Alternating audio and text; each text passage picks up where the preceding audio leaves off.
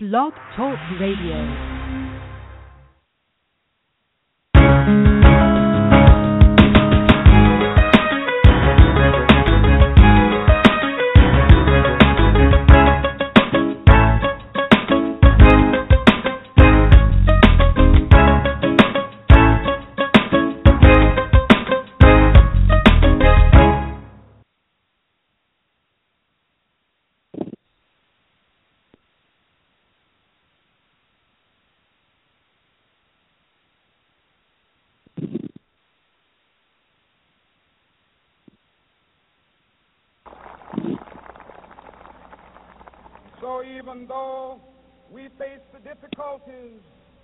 Today and tomorrow, I still have a dream. It is a dream deeply rooted in the American dream. I have a dream that one day this nation will rise up and live out the true meaning of its creed. We hold these truths to be self evident that all men are created equal.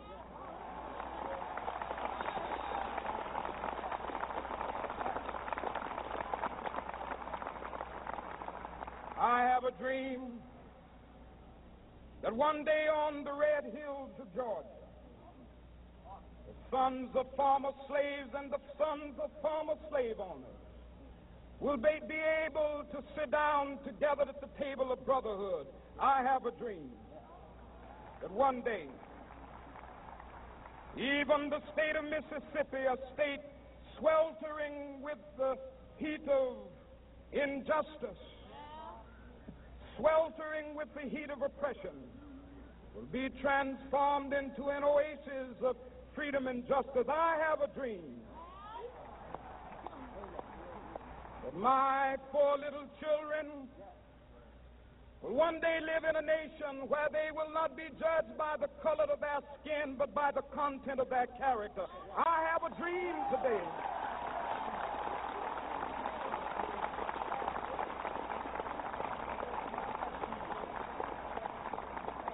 I have a dream that one day, down in Alabama, with its vicious racists, with its governor having his lips dripping with the words of interposition and nullification. One day, right there in Alabama, little black boys and black girls will be able to join hands with little white boys and white girls as sisters and brothers. I have a dream today.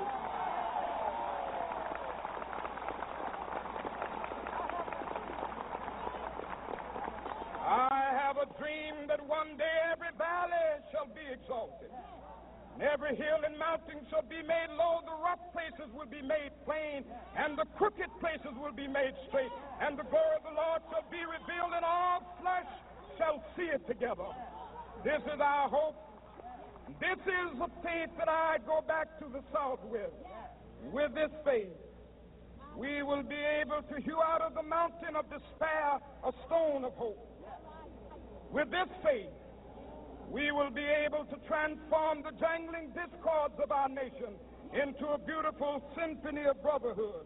With this faith, we will be able to work together, to pray together, to struggle together, to go to jail together, to stand up for freedom together, knowing that we will be free one day. This will be the day.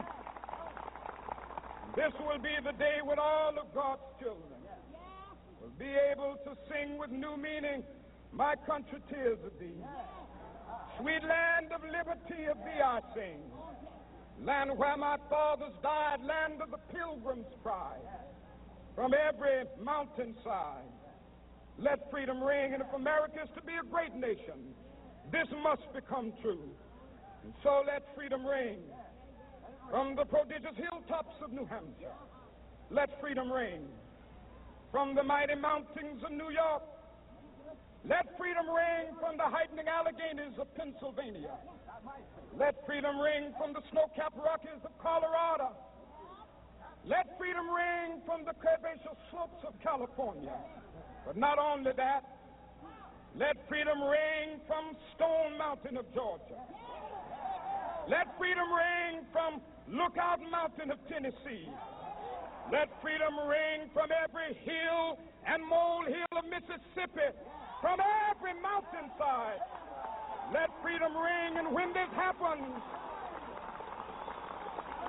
and when we allow freedom ring, when we let it ring from every village and every hamlet, from every state and every city, we will be able to speed up that day when all of God's children, black men and white men, Jews and Gentiles, Protestants and Catholics, will be able to join hands and sing in the words of the old Negro spiritual free at last, free at last. Thank God Almighty, we are free at last.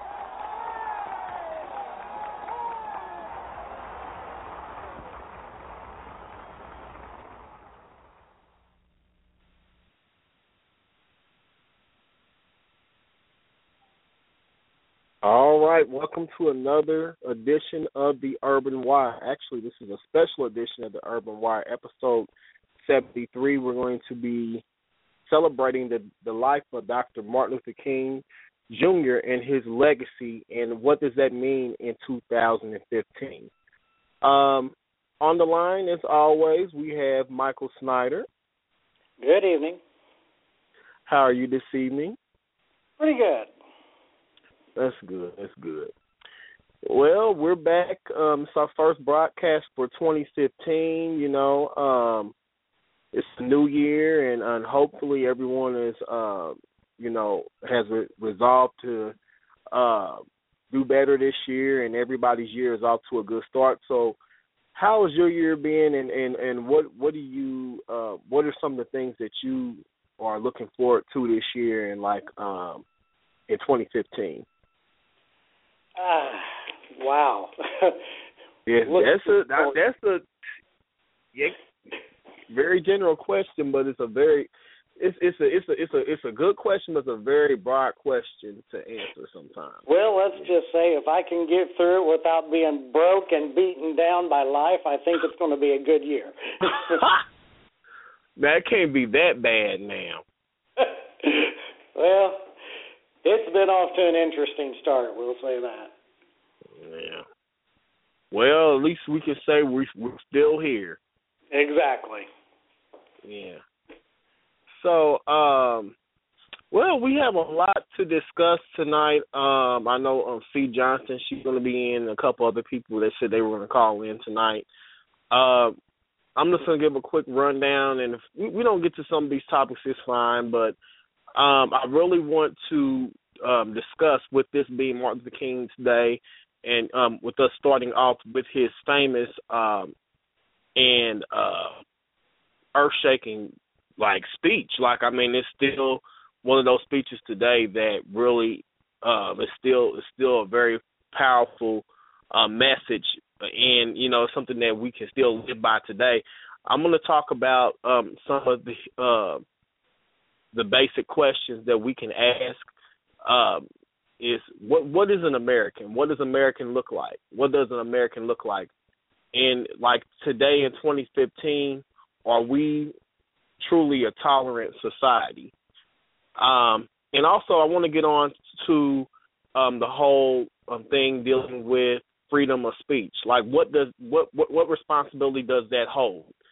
Um, I really want to get on that because I think a lot of times we uh, we realize we do have the freedom of speech, but with that comes great responsibility. Um, also, I want to uh, talk about the with this being um, Dr. Martin Luther King's Day. I want to talk about the whole Selma um, um, thing and in, in the movie that just came out, the motion picture. I went to see that this weekend, and I will let you guys know um, how I um, how I really uh, felt after watching that movie. I, I'll say this: it was a very, very, very touching film, very well put together, and I uh, was very impressed on um, the the production of it, and you know um, how the, the the matter, the historical matter, was handled. Um, also, we're going to be talking about, uh, we're going to be giving an update on the Bill Cosby scandal. Um, and to me, I think at this point, you know, I, I really think that Bill Cosby needs to to come out and say something. So we're going to get on that. Also, we're going to be reviewing some. If we have time, we're going to review some of um, the show hot shows that are coming out right now. Um, I know Fox just had a new show to hit the airwaves called Empire. So we're going to talk about that as well as um, Tyler Perry's The Haves and the Have-Nots. And also, there's a new reality show that's out that's stirring up a lot of controversy, and this show's called Sorority. So um, we're going to talk about that, the controversy behind that, and um, just just a lot of things. Um, before we go to a couple songs, um, we do have a caller online. We're going to see if they have something to say or um, if they're just listening at that at this point. Um, caller six one four five two five. Are you just listening at this point, or do you have a, a comment or um, or something that you like to say, or are you just listening? Let me see. You just listening at this point? Yep. Okay. Well, we just want to thank you for calling in. We're just getting started. I just want to remind everyone if you uh, would like to call in tonight, um, or if you or you just want to listen, feel free to call um, area code six four six uh, nine one five eighty two hundred. Once again, that's six four six nine one five eighty two hundred. Uh, like I said, we always appreciate our listeners. Um, you can always join our Facebook group page, so you'll have. Um, uh, so you'll have an update on when we when we broadcast. Um, we're also on YouTube as well. Um, www.youtube.com slash ucofw. We're going to be doing some uh, video commentaries. We're going to be doing more of those this year. And I also want to put out uh, the call for anyone that in the local Indianapolis area, or you don't even have to be um, in the local area, but if um, you're a commentator or if you have expertise in a certain area, we would love to have you join the team. Um, we're always looking for people that with you know that are progressive and that have free um, that are free thinkers and you know that are willing to to jump on board and just get out this message of um, uh, just get out the message of just just a positive message. So we're all about just promoting people and um, putting out a positive message. Anything that we can share with you guys that will help enrich your life, we're all about that. So, um, with that being said, before I want to jump on, uh, jump to a couple of songs, uh, Michael, did you have anything that you want wanted to share tonight, or anything that you saw in the uh, you've seen in the media that you that you would like to share with the listening audience? Uh, just uh, one thing, maybe if we get a chance to get to it, I've noticed that the uh, Supreme Court has decided that they are going to take up the gay marriage case. So, sometime this year that'll be decided, and I got a few details on that if a chance later. All right. I think uh, we have another caller. I believe is Cie Johnson. I want to get on. Um, yes. I know she. Yes. Happy New Year. Same to you. Same to you all. Thanks. Well, how's your how's your year starting off? I know I know for some people it's been rocky, but I just I just I'm grateful that we're here for another year.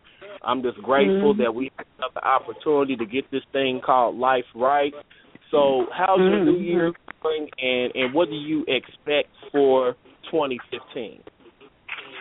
Um, first off, my new year um has really been great so far. You know, God has truly blessed me with a reasonable portion of health and strength. Um, and I cannot complain, you know, still have a roof over my head, food on my table, so I consider myself being blessed. Um and what I really expect um for this year to come is just to um just to be able to acknowledge and just to appreciate more all the blessings that God is going to uh, bless me with, and just um, learn how to just be content and just go with the flow. So I just expect to just be, you know, more content in life and just um and just acknowledge everything that God is just doing for me. So that's so that's really what I want to get out of this year. Yeah. Okay, yeah, I was just telling Michael we have we're gonna talk trying to sweep through a, um, several topics another topic that I wanted to get on to, and I know we haven't been on a couple weeks. Well, well, it's mm-hmm. probably been on, but I know um a couple, probably about a week or two ago, George Zimmerman he mm-hmm. was arrested again. So we're gonna talk mm-hmm. about the details that. Um, as I was telling Michael and our listening audience, we're gonna we're gonna continue our discussion on the Bill Cosby scandal and what does he need to do at this point? Because I think at this point, I think it's very pertinent or I think it's very I mean, I think it's very necessary for him to at least say something because that's that's the biggest mm-hmm. problem that we're having. He's he's just sitting by and not really um saying anything about these allegations. So I want to talk about that. Um mm-hmm. also I've been really wanting to get on this like with the whole Ferguson um um situation dealing with the young man Michael Brown that was uh, of shot down by one of the cops in the area. There's been a lot of people making comments that really should stay. They they they should really stick to what they know.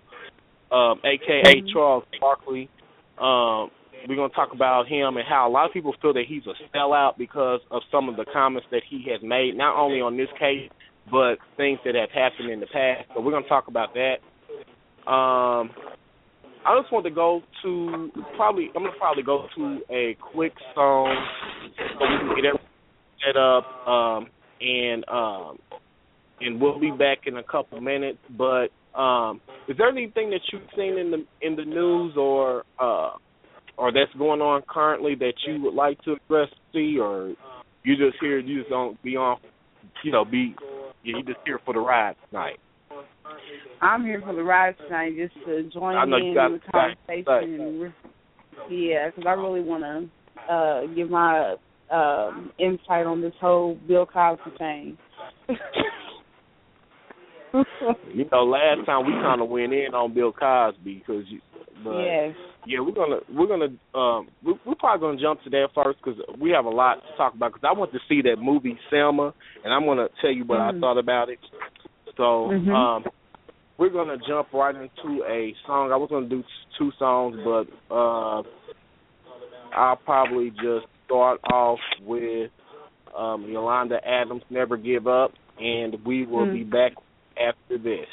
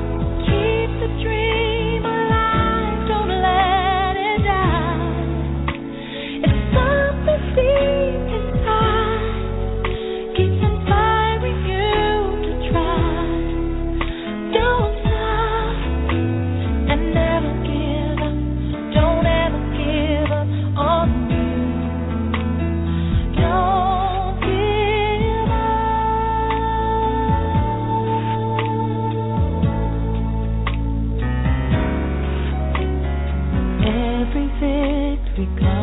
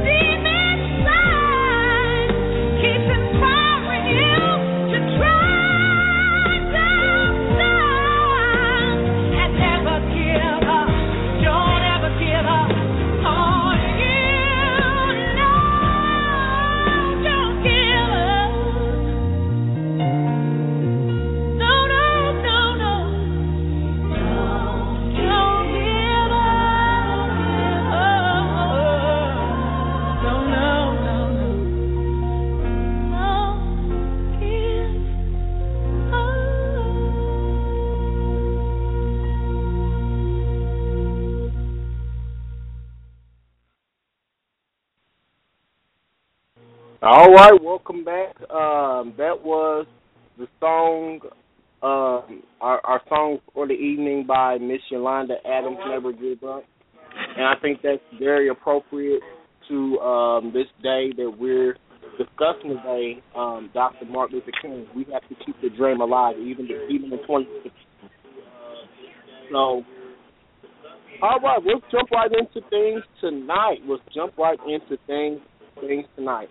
Um, I guess the first thing I want to discuss is uh, this weekend I had the opportunity to uh, to see uh, the motion picture called uh, which which was produced by Oprah and her um in her um media group called uh, Selma, and I really felt that it was a, a wonderful production. I, I feel that it's something that everyone could relate to. I think something that definitely you you you you want your children to go see, um, just to give them a sense of uh, history and just a sense of like a, just uh, a sense of culture and just uh, a lot of a lot of kids today, especially the young kids, they don't really have an idea of what went on in this country years ago and the struggles that people um, are just things that they gave up just so they can have basic rights. And you know, um, with a lot of things that have been happening lately around the globe, especially with uh, the whole terrorism um, issue that's going on in France right now, people have really start to started to question, you know, their basic rights. Like, do we have freedom of speech, and how? What what are the responsibilities of having basic rights such as freedom of speech, and just um, how I think a lot of a lot of times I think we take uh, our basic liberties and freedoms today for granted. Um, like I said, the movie was very well put together, very very well produced, um, and I think that there was there was there was some kind of harsh language in there. There was a lot of um, disturbing things, but I think that we have to keep in mind that this is these are the things that happened back then. Um, uh, there was a lot of blood shed um, in this movie. There was a lot of blood in the streets like back then, you know, and it just wasn't just um, a, a, a black issue. I think it was a human rights issue, and I think that people, many people, shed their blood you know, it just wasn't black people that lost their lives. There were white people that that played an integral role um, in the civil rights movement. I think there were people that um, really saw that it was a human rights issue back then, and um, I kind of want to start off this. I'm gonna play a piece of this interview um, with the guy. I can't really. Damn, I, I should have tried to figure out how to say his last name, but he is from he's he has he's of British descent, and I believe his name is David Oye, uh, Oyelowo, and he was the guy that played um, Dr. King in in Selma, and I believe he did a very wonderful job. You know, um, he really took that role and made it made it his own.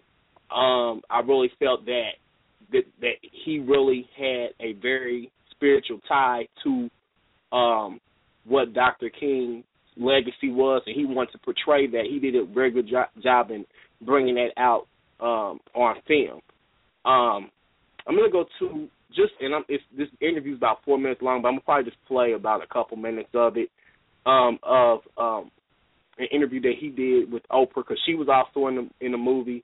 Um, I believe like there's a lot of people that played a part in this movie um, behind scenes, on set. Um, I, I believe even Brad Pitt he had some um some uh, things to do with the production and and just um there's a lot of people from Hollywood stepped up and they really believed in the vision of um what Oprah wanted to bring to the the big screen. So we're gonna go to this uh quick interview and we're gonna go come back and we're gonna discuss what we have heard.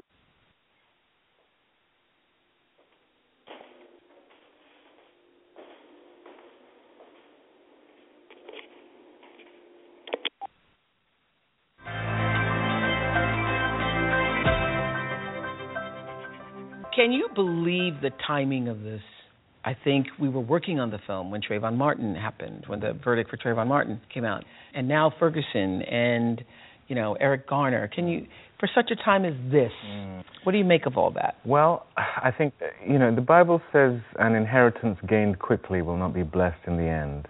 And there were several times when I was very frustrated that the film wasn't happening when I wanted it to happen. Mm-hmm. And as you say, for such a time as this, I truly believe the film has come together because to be able to talk to these hideous uh, situations in, in our country right now through the prism of what I think Selma represents, which is strategy, leadership, love, hope, things that I think we desperately need at this time in light of what's happening um, is a beautiful thing.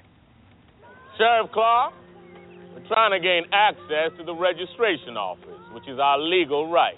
There's too many of you. You know damn well there is. Now, y'all just going to have to wait at the rear. No, Sheriff Clark. We're going in the front. We're going to wait right here. Segregation is now illegal in this country, sir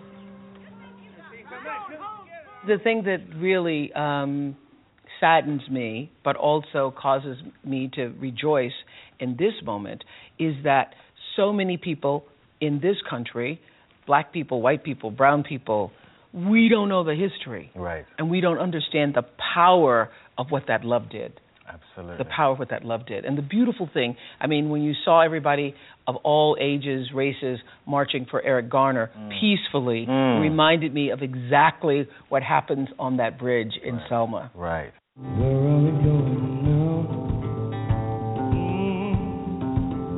Do we go?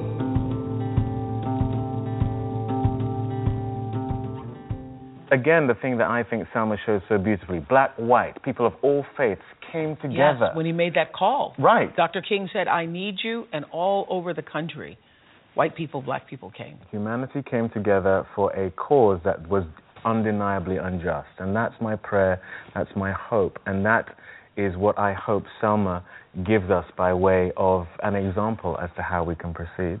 And at the end of this experience of creating Selma mm. you are most proud of? You and Ava. Mm. Nothing gave me more joy and pleasure than seeing you and Ava behind the monitor. Because to me, that is a very real chunk of Dr. King's dream. That she, as a black woman, could be directing this film and that you, as a black woman, were the the impetus, were the engine. You were the, the change agent for getting this film made. And 50 years ago, which is when our events take place, that wouldn't have been the case. And now it is. And I'm so proud of that.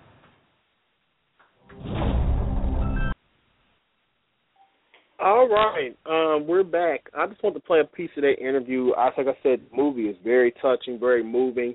And the thing I, I really um, like about uh, this particular uh, movie is just the fact that we have to realize that that these events took place in this country only a half a decade ago. I mean, half a century ago, and and it was very touching to see that it wasn't always about us against them. I think it really showed that everybody came together to unite in a cause to uh, end injustice in this country. And I think that the civil rights movement, movement was one of those movements where um, it just wasn't black people. It just wasn't white people. It was a collective e- effort.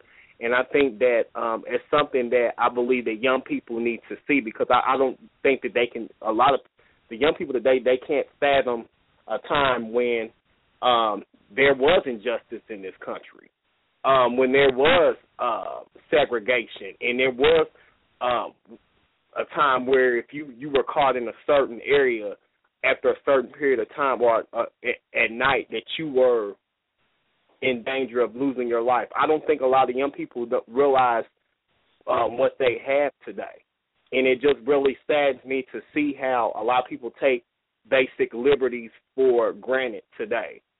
Um, we have a couple of callers online, and I just want to just give um, give you recognition. I mean, you're more than welcome to um, comment or if you're just listening. Um, callers oh, seven seven seven eight zero seven. Are you just listening, or or do you have a comment or uh, anything you would like to add to the discussion, or are you just listening at this point? Oh, I'd very much like to add a comment uh, to this. Uh, I, as I lived, I was a young man, very young man, during uh, uh, the time Martin Luther King, uh, not only Bridge when he gave the uh, "I Have a Dream" speech in Washington D.C. in 1963.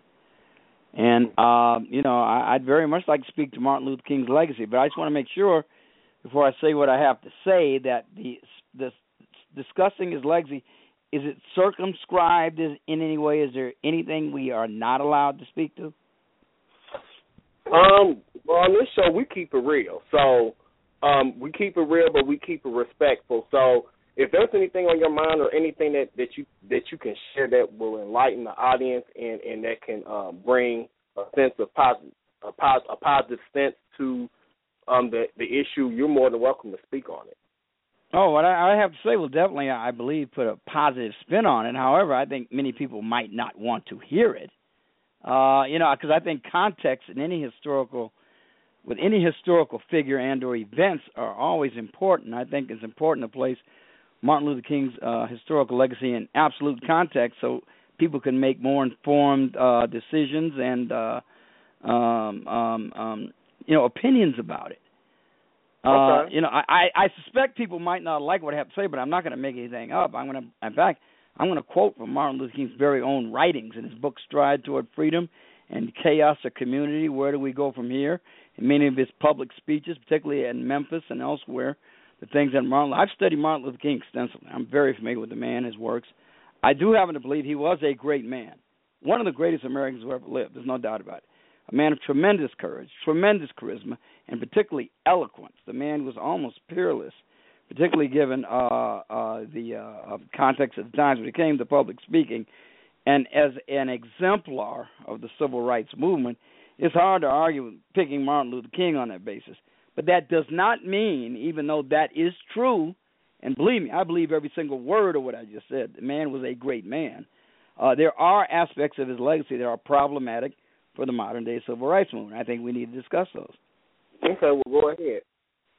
Okay, well, first of all, Martin Luther King, um, uh, initially, when he began to speak of what this country needed to do to correct the enormous uh, historical injustices that had been done to black people, what he referred to regularly was the Declaration of Independence and the Constitution of the United States. In fact, if you look at the uh, I Have a Dream speech, it's replete with references to the Constitution and the unfulfilled promise to black people of what is supposed to be delivered by that document, the liberties that they were entitled to as American citizens, and so on and so forth. But um, there was the fact that Martin Luther King was surrounded by a hardcore uh, group of advisors who are almost all either communists or hardcore socialists have cast a long shadow on the modern day civil rights movement that I think is crippling. For instance, um, you know, his closest advisor was a man named uh, um, um, uh, uh, Sanford Levinson, Stanley Levinson, rather, and he was a communist. Uh, Bayard Rustin, another communist. Carl Lee Braden, another one. Fred Shuttlesworth. All these people were communists and or socialists. And now I know a lot of people think, well, what are you making such a big fuss about communism for? It's not really all that bad. Oh, yes, it is. Communism is one of the most anti-liberty and anti-freedom ideologies in the history of mankind. And the biggest problem I think for the civil rights movement is uh, that it is that it has caused um, an over reliance by the modern day civil rights establishment for the solutions to the largely we're talking about today. We're not talking about 1965 when the problem was largely racism, oppression, and bigotry and lack of opportunity. In 2014, the biggest problems in the black community are largely behavioral and the breakdown of the two-parent black family. Socialism, the welfare state created by Lyndon Baines Johnson, that was uh, uh, uh, in, hugely endorsed by Martin Luther King and most of the civil rights movement, is largely responsible for that. That is the biggest, to my mind, and to many people's mind, the biggest single impediment to the advancements of the black community today. And the fact that Martin Luther King was a socialist wrote favorably about communism and socialism in his book, said that capitalism was oppression to the black community, and so on and so forth, has cast a long shadow over the modern day civil rights movement. Many of these people who are leading the civil rights movement will uh, look to Martin Luther King's exhortations to socialism, redistribution of wealth, and to a certain extent, class warfare has justification to continue them. Sir, if you and I think mind, we need uh, to have that in context. Um, who, who has something to say? I had a question. Go ahead, Michael. Um, on the aspect of Dr. King's views of socialism, uh, do you think that it was socialism as in the communist viewpoint, or do you think it was socialism as in saying, hey, the capitalism, which was controlled by rich and white, was of course treating the minority communities unfairly? Do you think it was more of an angle of uh, aspect of trying to approach a state of equality, or do you think it was actual communism as we think of it, like Russia, the hammer and sickle? Well, first of all, socialism. I would also like to add something well, here. First of all, Yeah, go ahead, socialism if I has. could. Go ahead. Um, I would just like to comment that oftentimes social movements, um, such as uh, human rights and whatnot, are often cast by other groups as socialist. And, you know, let me just also state that America has socialist um, policies anyway. So I don't think that calling a socialist a communist socialist. is I fair. I didn't- I know. I- I- I Social- was- socialism is a um, a liberal political um, mindset. You know, uh, if you look at the, at the political spectrum, communism is the very extreme of liberalism, whereas fascism is the very very Not true. sir. extreme of. Uh, no, not true. it's true. Not true. Um, No, sir, not true. But but I I, I mean I'll get sidetracked. I'll be happy to have the discussion, but we'll get sidetracked if we don't deal with all right. directly with Well, Martin Luther continue King. with your argument. Okay. Okay, well, Martin Luther King and his specific comments. Now, uh, socialism has an objective definition, no matter what you wish to say about what Martin Luther King's justifications for a socialistic outlook were. And of course, you can certainly make that argument. But socialism has an objective definition. It simply means uh, re- uh, a government uh, uh, uh, government allocation of resources and and goods and services. That's essentially what it means. Uh, and, and and and Martin Luther King specifically wrote, "And where do we go from here? Chaos and community." Now, this is his writing. This is mine. I am now convinced the solution of poverty is to abolish it directly by a now widely discussed measure, the guaranteed income, but to ensure that the guaranteed income operates as a consistently progressive measure, it must be pegged to the medium income of society, not the lowest levels of income, and must automatically increase as the total social income grows. now, he's talking about essentially kind of the same things that another socialist is quite famous, Huey Long, with his share of the wealth program espoused. But um, in his later works, um, and he specifically writes again, he calls it a modified form of socialism. Nonetheless, no matter what he calls it, it is socialism. He also wrote, We feel we have much to learn from Scandinavia's democratic socialist tradition and from the manner in which you have overcome many of the social and economic programs that still plague far more powerful and affluent nations. Whenever the issue of compensatory treatment for the Negro is raised, remember back then everybody used the word Negro, including Martin Luther King. He used it all the time, more often than not. Uh, some of our friends were calling horror. The Negro should be granted equality. They agree, but should ask nothing more. On the surface, this appears reasonable, but is not realistic. He goes on, a society has done something special against the Negro for hundreds of years, must now do something special for the Negro. And within common law, we have ample precedents for Mhm. special compensatory socialist programs. Now, uh, again, I will say to you, it is clear he's espousing a socialist outlook. He even espouses a Hegelian affinity for communism. He wrote that in Stride Toward Freedom. This is what he said. Now, I'm, I'm quoting from the book, page 57. On, uh, uh, in short, I read Marx as I read all the influential historical thinkers from a dialectical point of view, combining a partial yea and a partial no. My readings of Marx convince me that the truth is found neither in Marxism nor in traditional capitalism. Each represents a partial truth. Historically, capitalism failed to see truth in collective enterprise, and Marxism failed to see the truth in individual enterprise. The kingdom of God is neither the thesis of individual enterprise nor the antithesis of collective enterprise, but a synthesis in which reconciles the truths of both. And I'm sure you know that the acceptance of Hegelian dialectic is essential to accepting communism.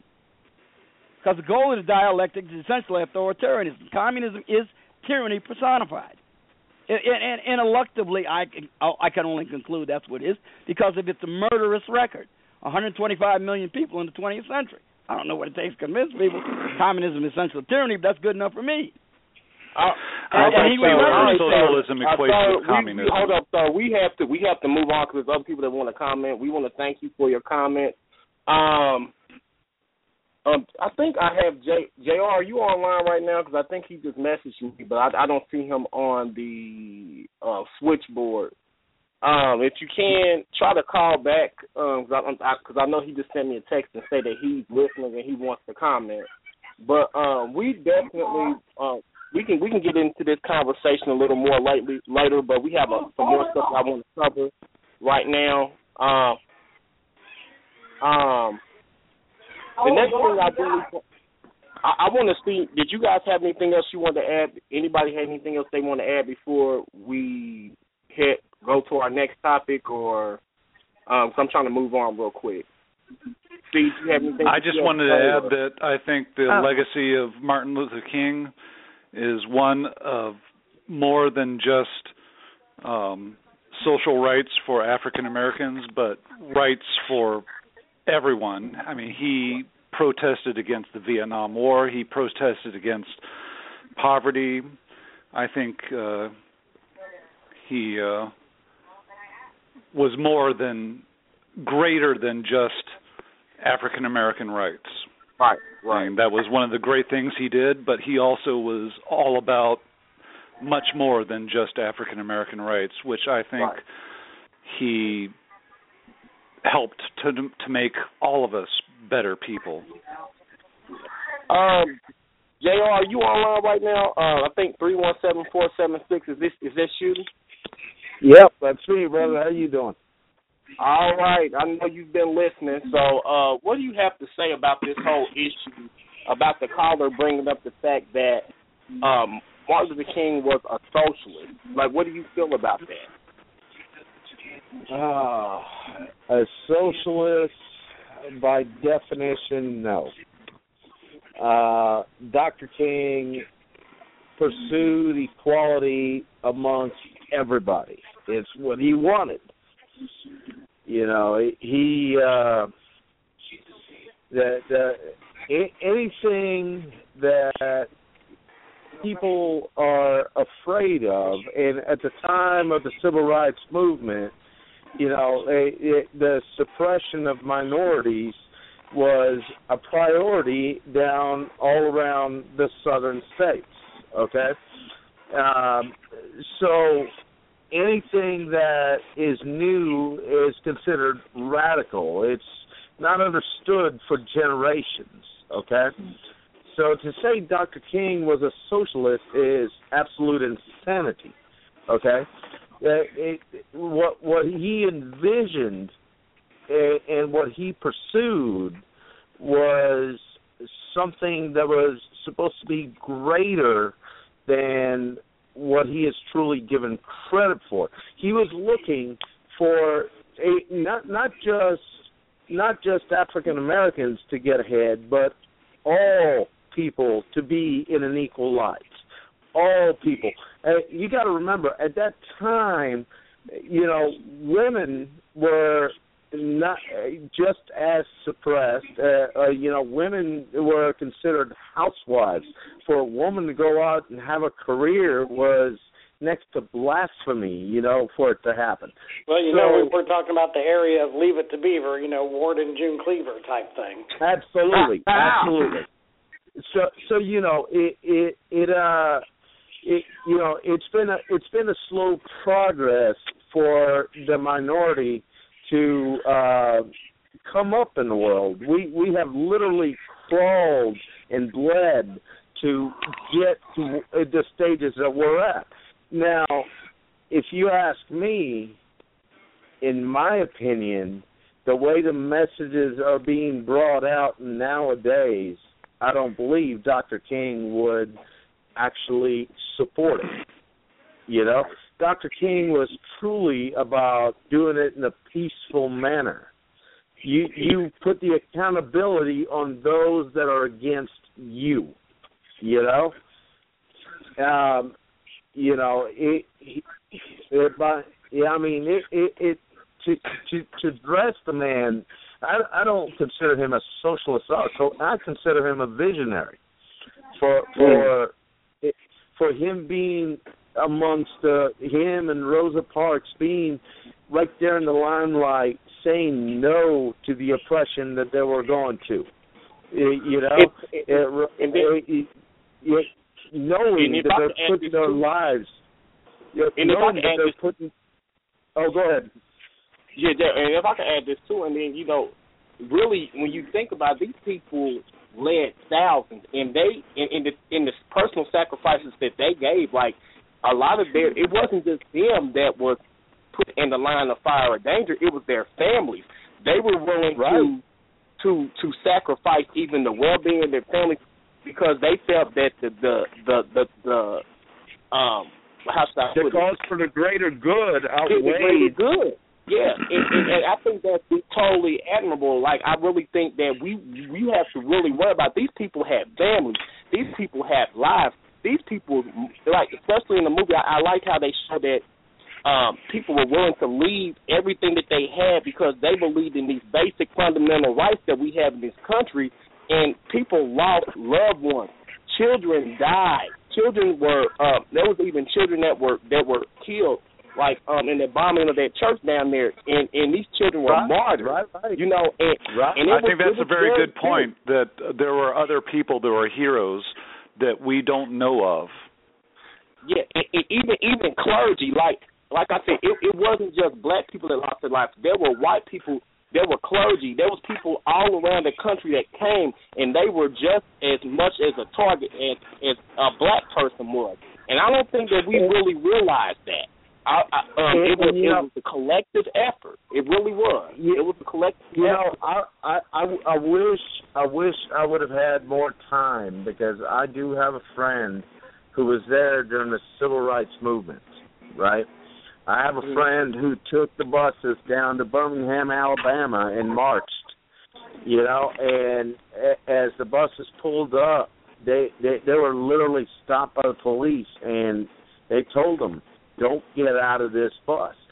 You know, what you, you got to understand the severity of the levels that, that these people risk. You know, that that that not not just the local law enforcement, not just the KKK, not just the local racists, but the federal government. J. Edgar Hoover going after Dr. King. J. Edgar Hoover going after Malcolm X. The federal government at that time had limitless funds. There was no more feared man around the world than J. Edgar Hoover. You know? And once you made his list, he he'd go to any extent to make sure that he get his way, whether it was intimidation or execution. You know, and, and, I mean the the the the vision that Dr. King had, you know, it, you you could, you, you know, people talk about you know our founding fathers and Abraham Lincoln and all you know all these politicians throughout history that have done great things, you know. But for a civilian who had everything to lose to be the one to stand up and say, I will take the lead. I will pursue this dream that knowing damn well that he may not accomplish it, knowing damn well that his kids may not see it, but that maybe generations down the line, the damn children would not have to live through the atrocities that they had to live through. Through you know, like like what was said earlier, you know, if you as a minority walking down the wrong neighborhood after dark, you know, that you may not make it out of that neighborhood, you know?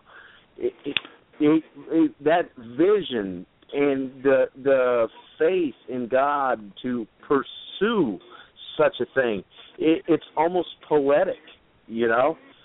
And you know, that that's it, oh my god. It, the the person I'm sorry man, but the the guy that said that he was a socialist, holy cow uh, I, I I I tell you what, yeah, I, he's probably lucky I didn't get in on that conversation.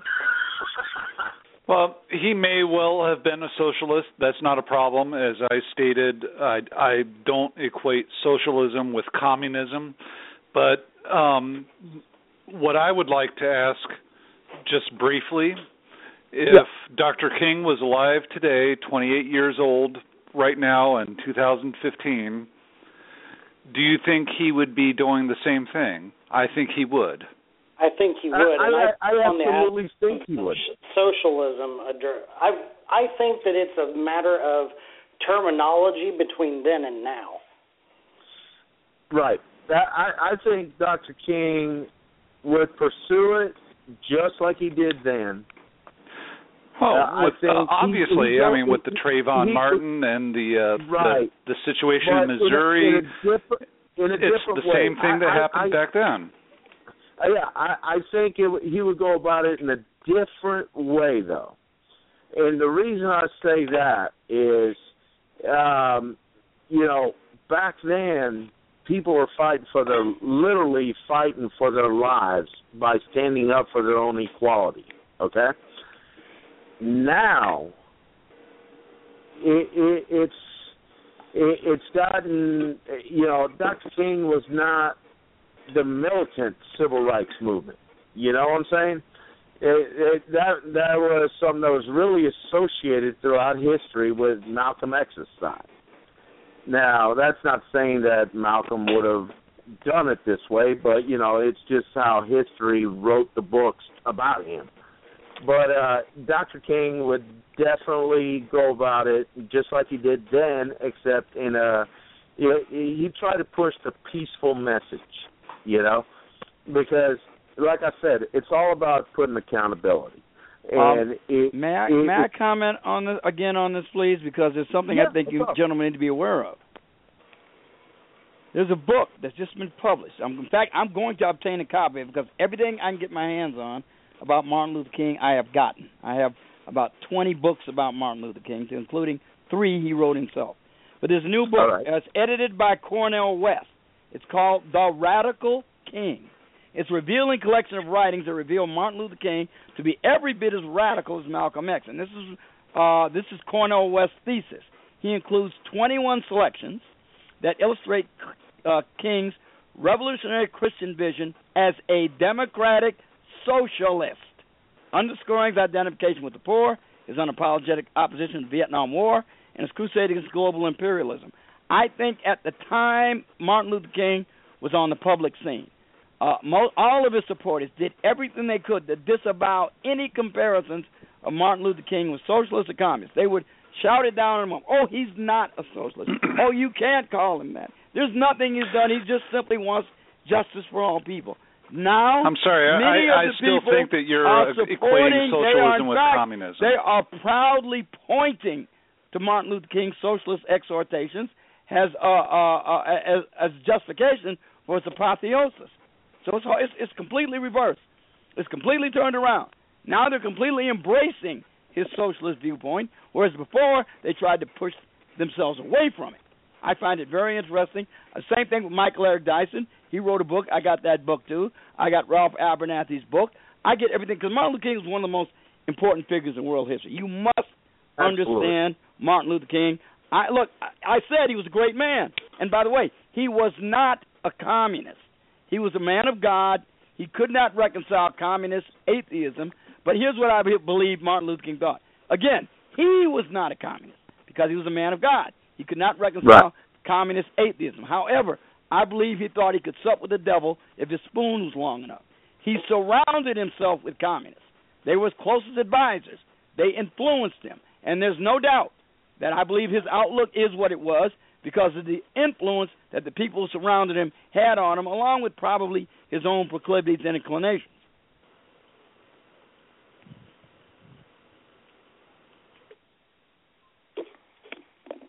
Hello, are we still on the air? I- I, do hope I, I do hope I made that clear. Again, a great man, ask- but let flawed, ask- and his jump in real quick. I have a legacy is problematic. That's all I'm saying. minute, let me- It's hold not, up now. It's not Hold an up, let me unalloyed good. Okay, this is my thing. I, this this is my show. Don't don't speak over me. This is my thing. Do you think that it was one of those things that he had to, you know, you're, you're saying that he he he had to he was surrounded by all these people. Do you think that he had to be open to different groups of people, or, or had to sit down with? You just can't if you if you want to make a world impact on something, you can't just surround yourself with your own with with just a certain type of people. You have to be Right. open and have a dialogue. That's my thing. You know, you can't just go by well. He he he surrounded himself with X, Y, and Z, or this person and that person, and you you judge him off of that. Like you had to realize he was a leader, like a world renowned leader. He couldn't just make a a, a world impact and, and and sit around like people that had like viewpoints and like you know what I'm saying? So do you think it was just one of those things or JR, what do you feel about it? Uh, I'll tell you what I feel about it. I, no, knowing what I do know, and sadly, if there was, you know, anybody throughout history that I'd like to get uh, sit on a one-on-one interview, it would be a Martin Luther King. He'd be number one on my list. I'd love to get in his mind and find out what he was thinking during that time. Now, with that being said, whenever you become a high profile public figure, you're going to have all kinds of advisors. You may not necessarily agree with everything they're going to do. Brother, you and I are really close friends. We don't always agree. You know? Mm-hmm. But but that's how it goes. You Right. know, that doesn't change our friendship. That doesn't mean that Dr. King agreed with their viewpoints. It just means that they were a part of, eh, you know, a part of his life during that time. Now, with that being said, this aspect about it too, and that's that, you know, they, it, the the that this history none of uh, you know the the books that Dr. King wrote, Dr. King wrote, okay, but mm-hmm. other viewpoints that get wrote about Dr. King are just that viewpoints. Listen to the key words in, in his statement. I believe. This is his opinion. You Right. know, this is just an opinion from what he's read based on other people's opinions as well as Dr. King's books. You know? Does that mean Dr. King believed everything that he read? Not at all, and unfortunately we'll never find out. Right. You know? Uh but you know, all great all greatness is realized long after it is truly due. You know, Pablo Picasso did not see the greatness behind his paintings until long after he was dead. You know, Dr. King didn't realize the emotional uh power that he tapped into until the I Have a Dream speech. And unfortunately, he didn't get to see the full outcome from it. You know? Uh, you know, it, it I, I you know, it, it, it just, I don't know, man. I, I, I, I still disagree on the whole socialist that he was a socialist. But I do believe that he took on some of them ideas. Like he wanted equality. You got to remember, you know, at that time, white men were making sixty percent more than their female counterparts at the same job, and Right. seventy to eighty percent more than minorities. You know, so it is. Is it really socialism to demand equality based on wages? On financial Socialism is that- a uh, is sharing the social weight. See, I, that's why I think that all of his uh, talks about socialism and his references that this guy's quoted, if that's really accurate literature, I think it means basically it was the word for the time. I don't think nowadays that we Right. call it that.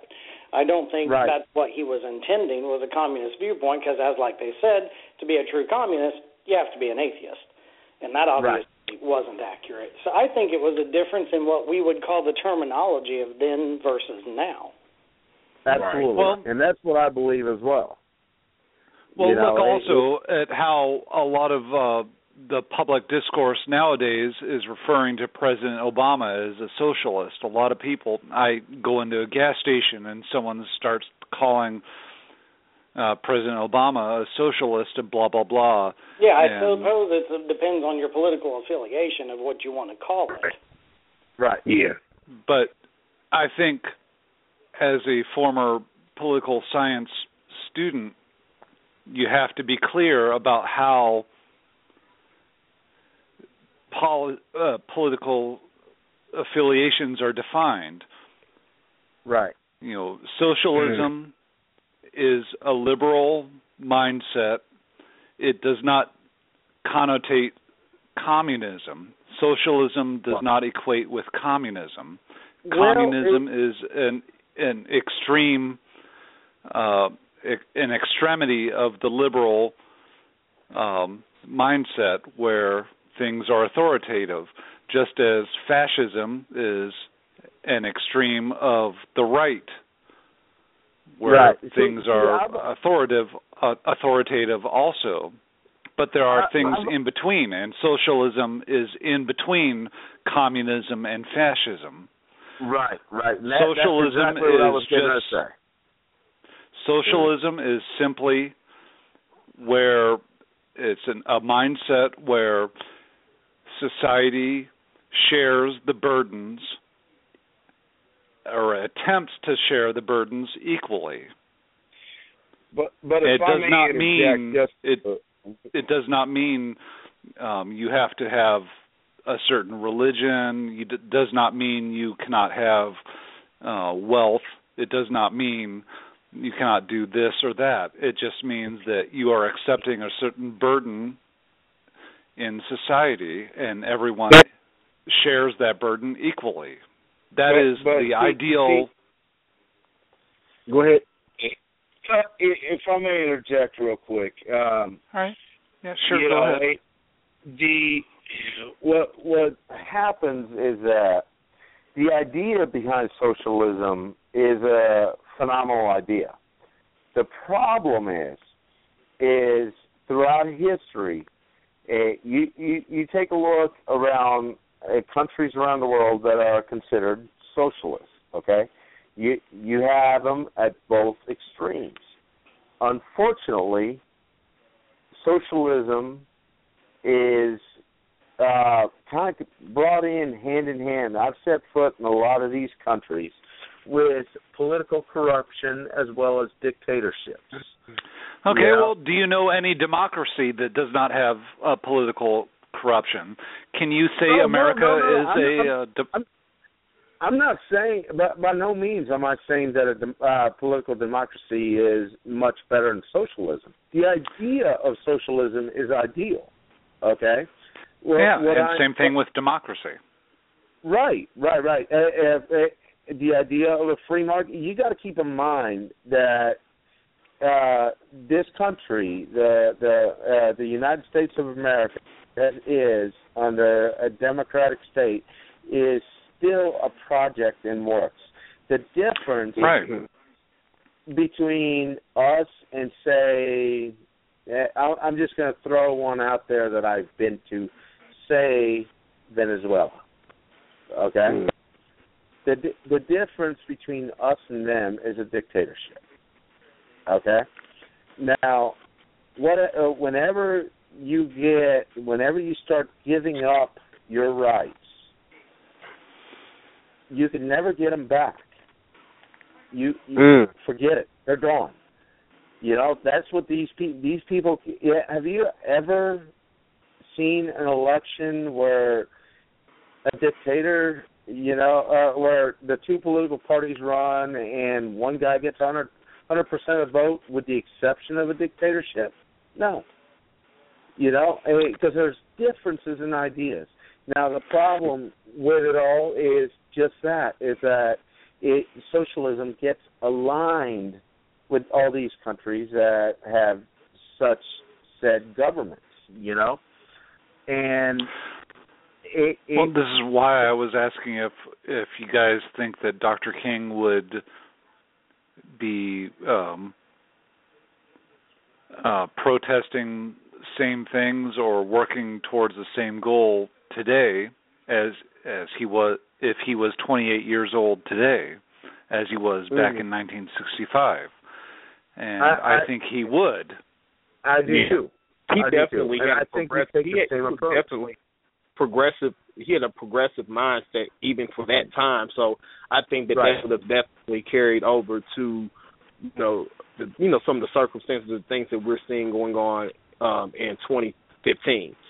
Um, I guess that I, I, want to kind of move on, guys. I know it's 10 after um, because I know me and JR. had a discussion um, and we were going to talk about this, and I think we're going to deal with this in the in um, in the upcoming show um, on um, 3XR. We're going to delve into this more um, in detail, and, and I want and Jay, I want you to lead this discussion off because I know that we we have discussed in uh, detail about something that like an incident that you've seen that that kind of caused us to to ask these basic questions. Um, and, and also in, in conjunction to that, I want to bring up um, the whole uh, terrorism, the terrorist act, uh, um, um, thing that happened over in France. Because I have a clip for that just to put all that in perspective. But we, me and JR. was um, discussing um, surrounding that, that that horrific incident. Um, at what cost does freedom of expression come come with?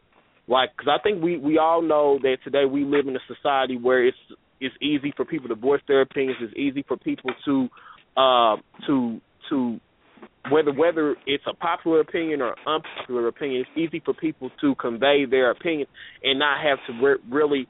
They feel that they shouldn't have to face any repercussions. But at what cost does that come? And does that does freedom of speech come with a responsibility? Um, I also want to discuss what does America what does an American look like? Because I think I think we live in a society where we even today, um, contrary to you know the fact that an American looks totally different than what our founding fathers or you know or people used to think have an idea of. So I want to get on those um, on those topics, and I want you, JR., to lead off the discussion.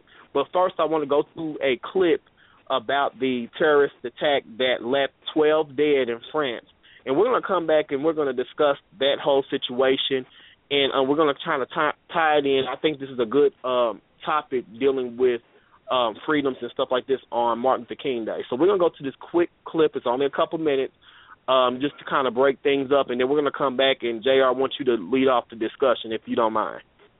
No problem. All righty.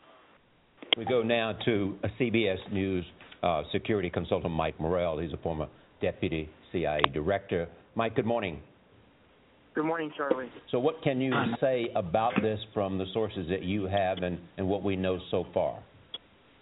So, Charlie, this is the worst terrorist attack in Europe since the attacks in London in July of 2005. Um, we haven't lost this many people um, since that attack. Uh, the motive here is absolutely clear: uh, trying to shut down a a media organization that lampooned um, the Prophet Muhammad. So, no doubt in my mind, this is terrorism. Um, what we have to figure out here is uh, the perpetrators and whether they were self radicalized or whether they were individuals who fought uh, in Syria and Iraq and came back, or whether they were actually directed um, by ISIS or by Al Qaeda. Uh, Um, so a lot to figure out here, but this is clearly a terrorist attack and one of the worst we've seen in a long time. Uh, President Hollande is having an emergency cabinet meeting uh, this afternoon in Paris. Uh, what can a government do in response? What will uh, the options for it? Well, the most two most important things, Charlie, are number one, uh, find the perpetrators, um, and number two is to uh, kind of buckle down, um, increase your defenses, because one of the things that happens in these kind of situations are copycat attacks, um, and you need to worry about copycat attacks not only in France, but in the rest of the world, and I would I would even say uh, in the broader world to include the United States. So uh, that's something that people are going have to worry about in the next several days. All right, Mike, Mor- Mike Morrell, thank you for joining us. We'll continue to bring you updates on this breaking story as they come into us. All right, we're back. Um, so those were the um, details of the terrorist attack that took place in um, France, um, surrounding. I guess there was a, a, a news publication that had depicted um, the Prophet Muhammad, and I guess they, they, I guess they saw it as a disrespectful attack upon their reverend uh, leader in Islam. So um, it brings up a good topic of discussion. Um, with freedom of expression, do you think that there's responsibility, um, or do you think that these, or, or should we? Because I think I heard that that's been a lot of the discussion around this incident. Like, um, even though we do have the freedom of expression, should we be ready to accept the ramifications of that? If that makes any sense. And I know me and uh, JR. was discussing this, and also he we were also discussing too. And we're going to today after after we answer this question: What is an American, and what does an American look like in modern day um, society? So JR. We'll uh, kick off the discussion, and then I'm gonna um, see what uh, Michael has to say, and I and um, Cie, we're gonna see what you have to say as well, and um, we're just gonna have a little roundtable discussion and um, go from there. Yeah, no problem. You know, uh first thing, you know, it, it, it's the loss, the needless loss of life is, is always tragic. You know, um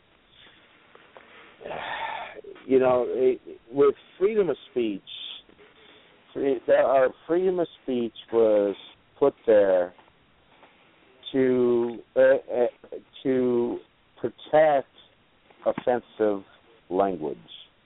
Now, at the time that our constitutional rights were written, obviously offensive language to them then and now are two totally different things. I'm sure our founding fathers at no point never saw the language now coming up. But with every action, there's an equal and opposite reaction. And, you know, it, it, you know, it, nothing irritates me more than someone throwing something out there but ain't willing to take the criticism. I I take on all criticism, you know, and sometimes it has happened where I have found that my mind was changed. You know, you can't argue facts, you know. But then there's other times when opinions just try to get pushed and twisted and what so and you know, it just goes nowhere. But, you know, if you if you're ballsy enough, eh, eh, please excuse my language.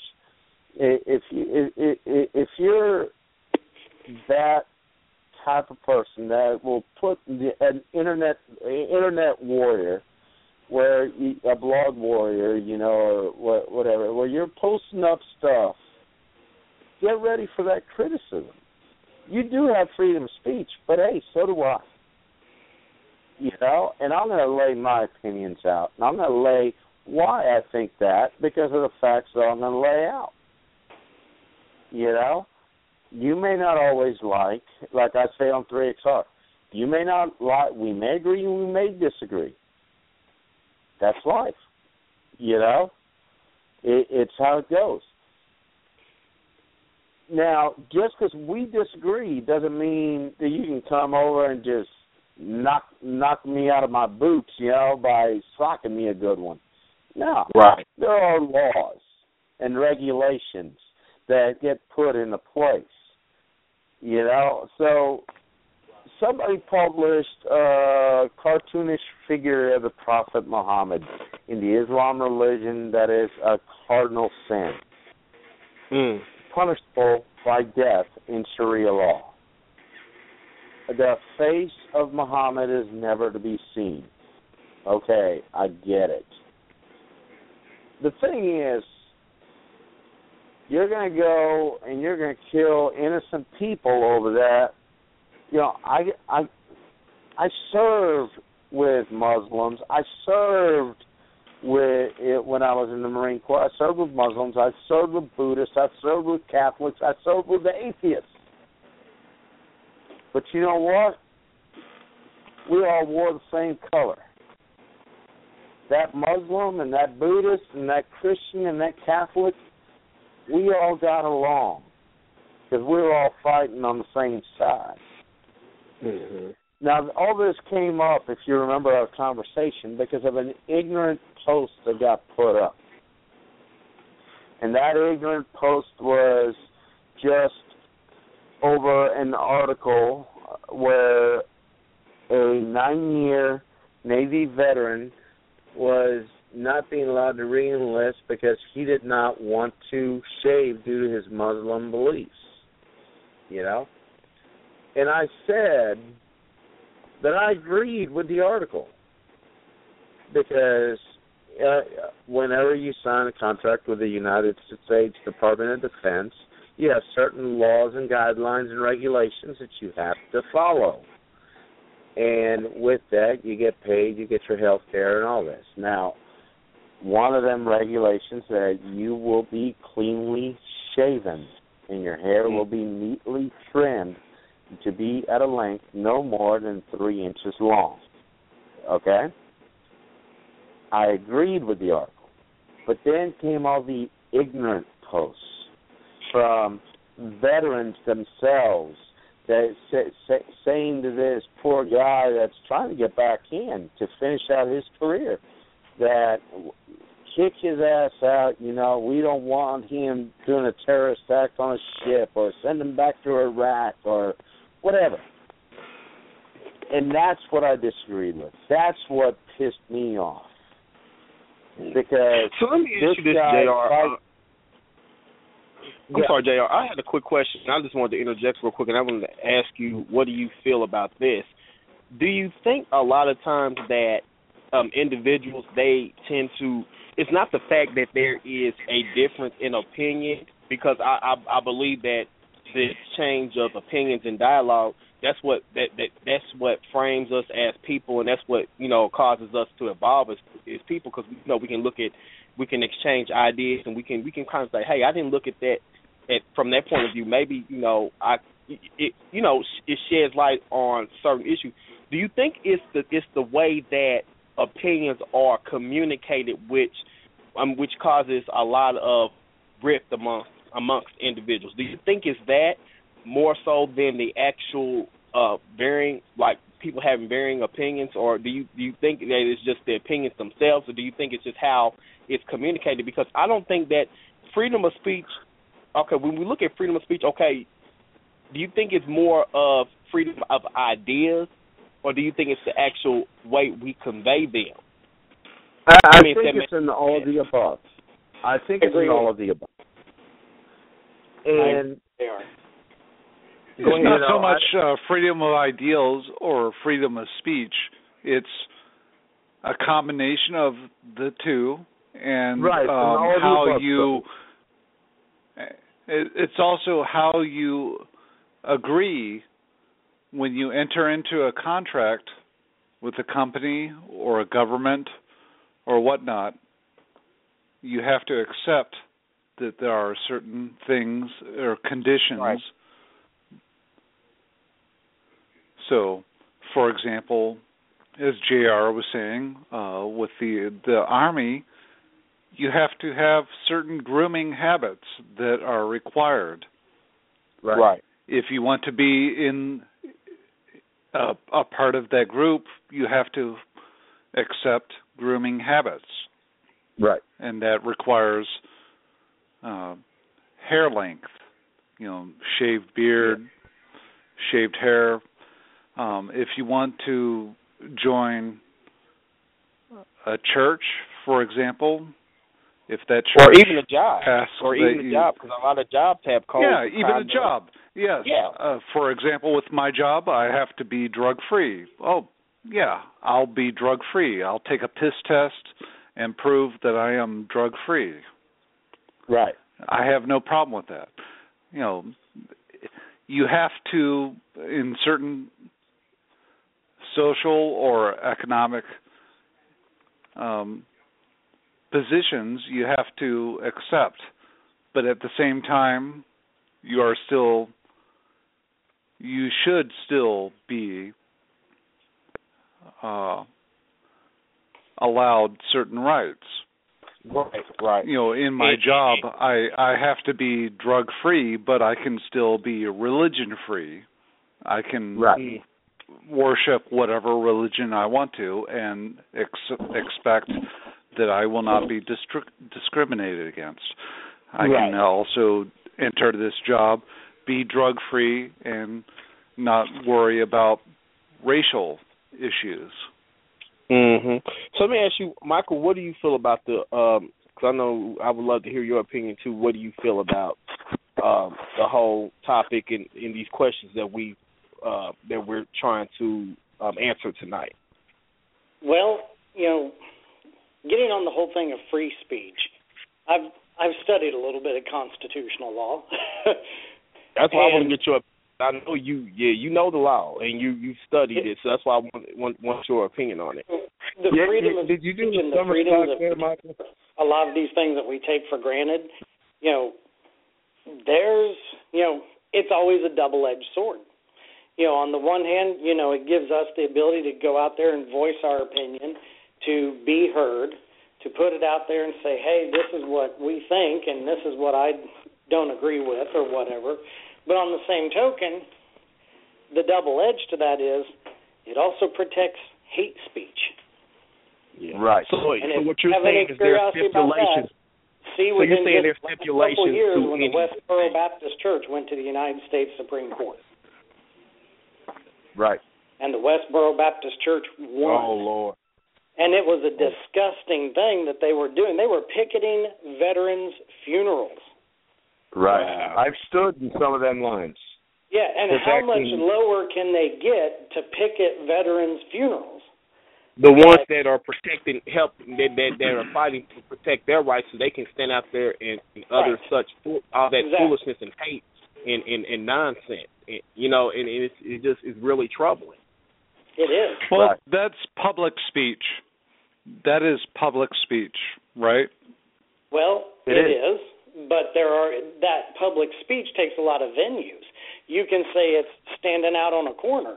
You can say it's standing by the street. You can also say it's the internet.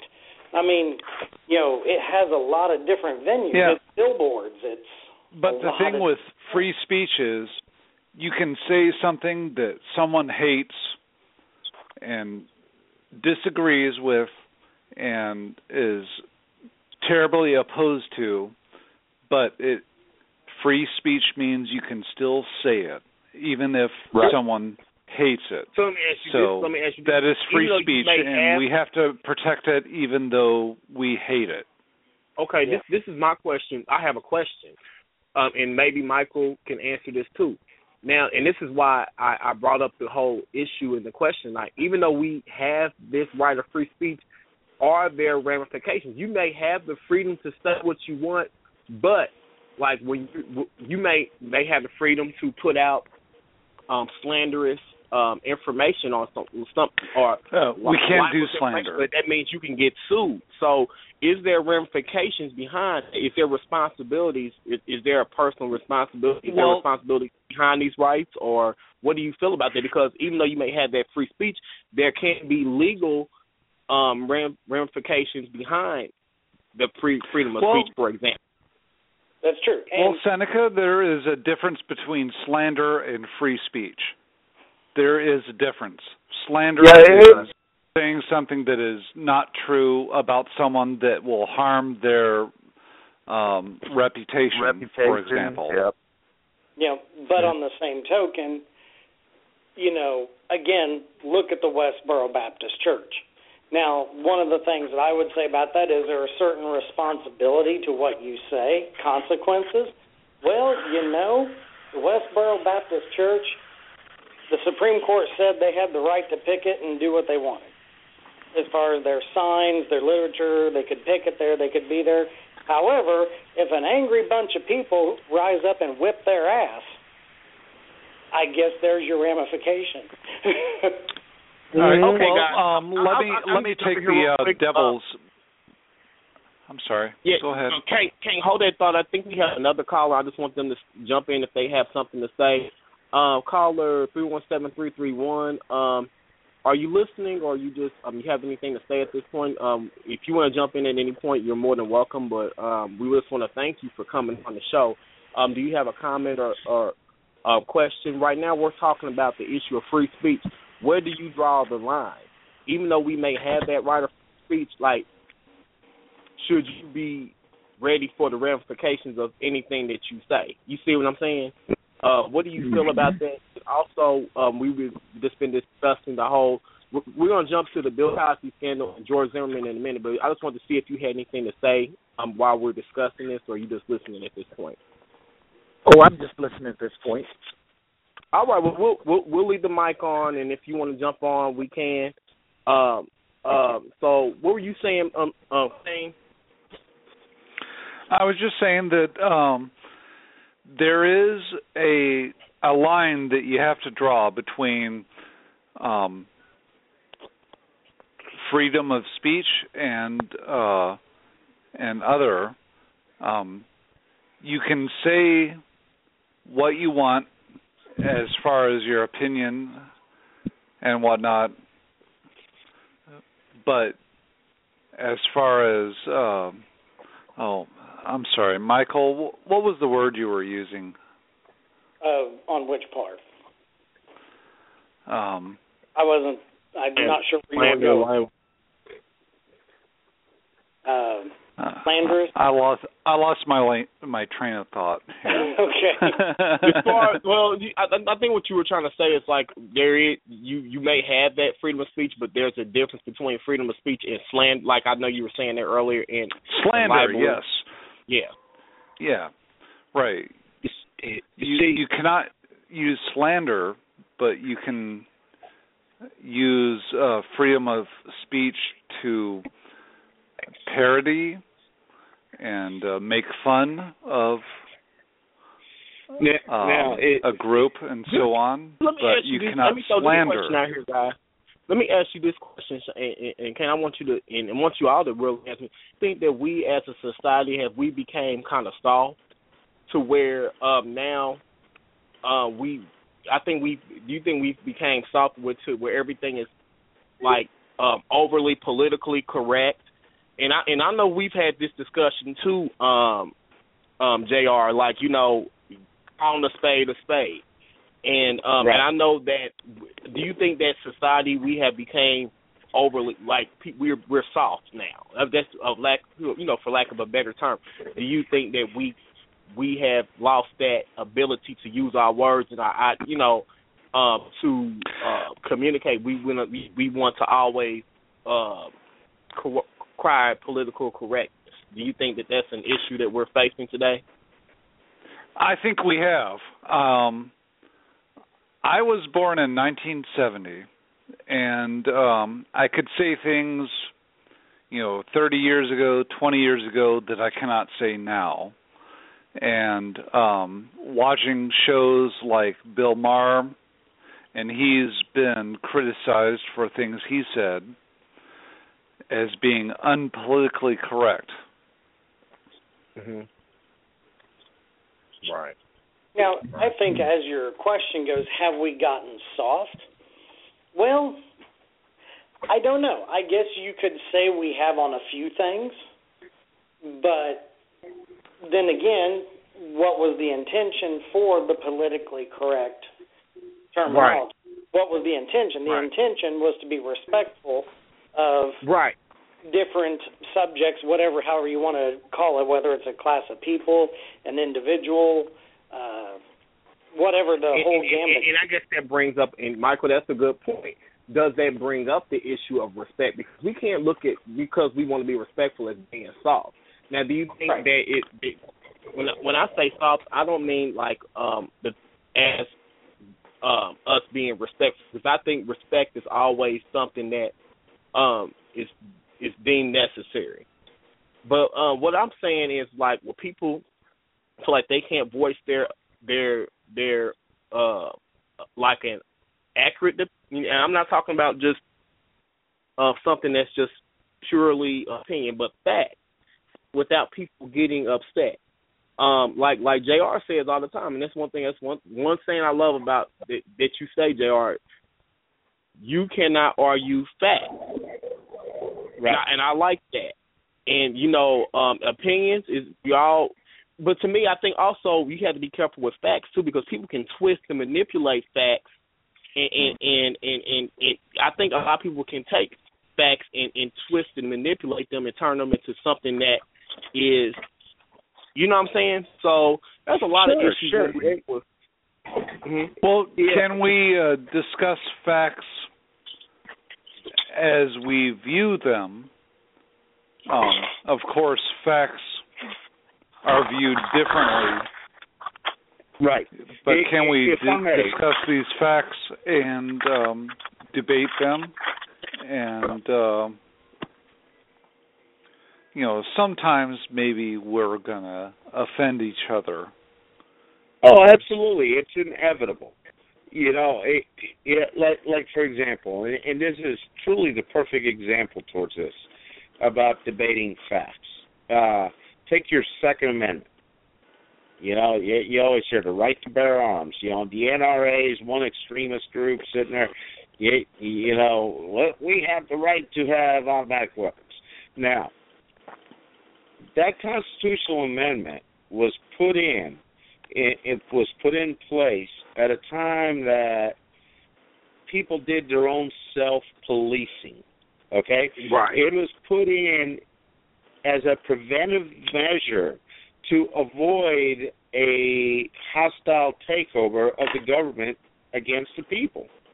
It, it's a last resort for us to be able to stand up for our own rights if the government decides that they're going to run a tyranny on us.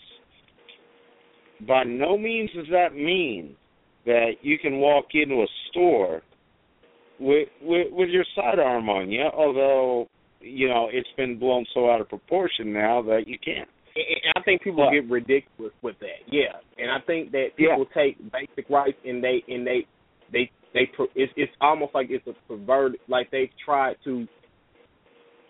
I don't know. They've tried to. It's what, what's the term I'm looking for?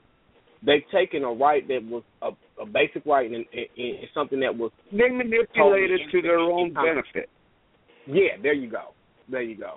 You, you know, the, the the thing is, is this: have we gotten soft? Absolutely. And uh, the reason I say this is, uh, uh, I, I'm sorry. Uh, um, what what was your name again, there, sir? Kane. Uh, guy that was that was just talking. Kane. Kane. Kane. Uh, you know, you said you was born in 1970. I was born in 74. You know, it, it it's one of when we were growing up back in them days. You know, you you had a problem with somebody, you'd fight it out. You know, this and that. Odds are you became best friends afterwards. You know.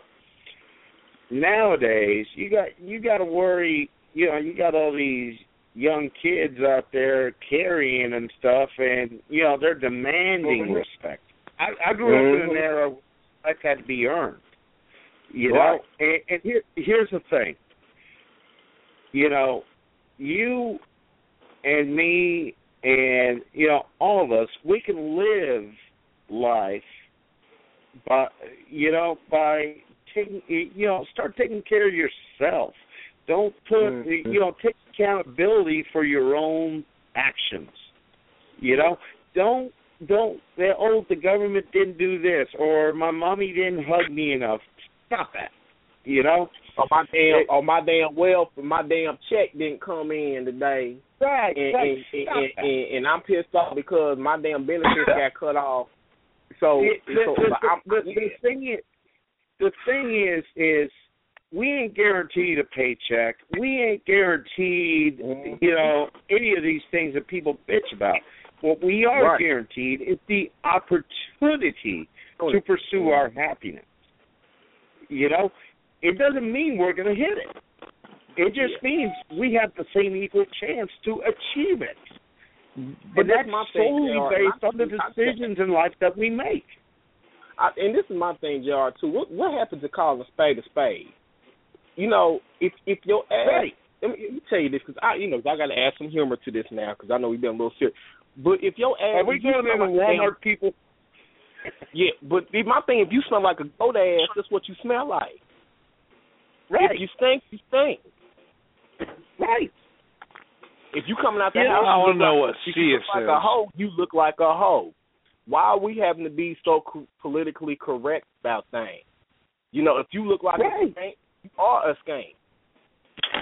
You, you know, like my that's that's my thing. And, and caller three three one, what do you feel about that? Do you think that we we do you think that we people need to just keep real? Like, I mean, what what happened to people just keeping it one hundred?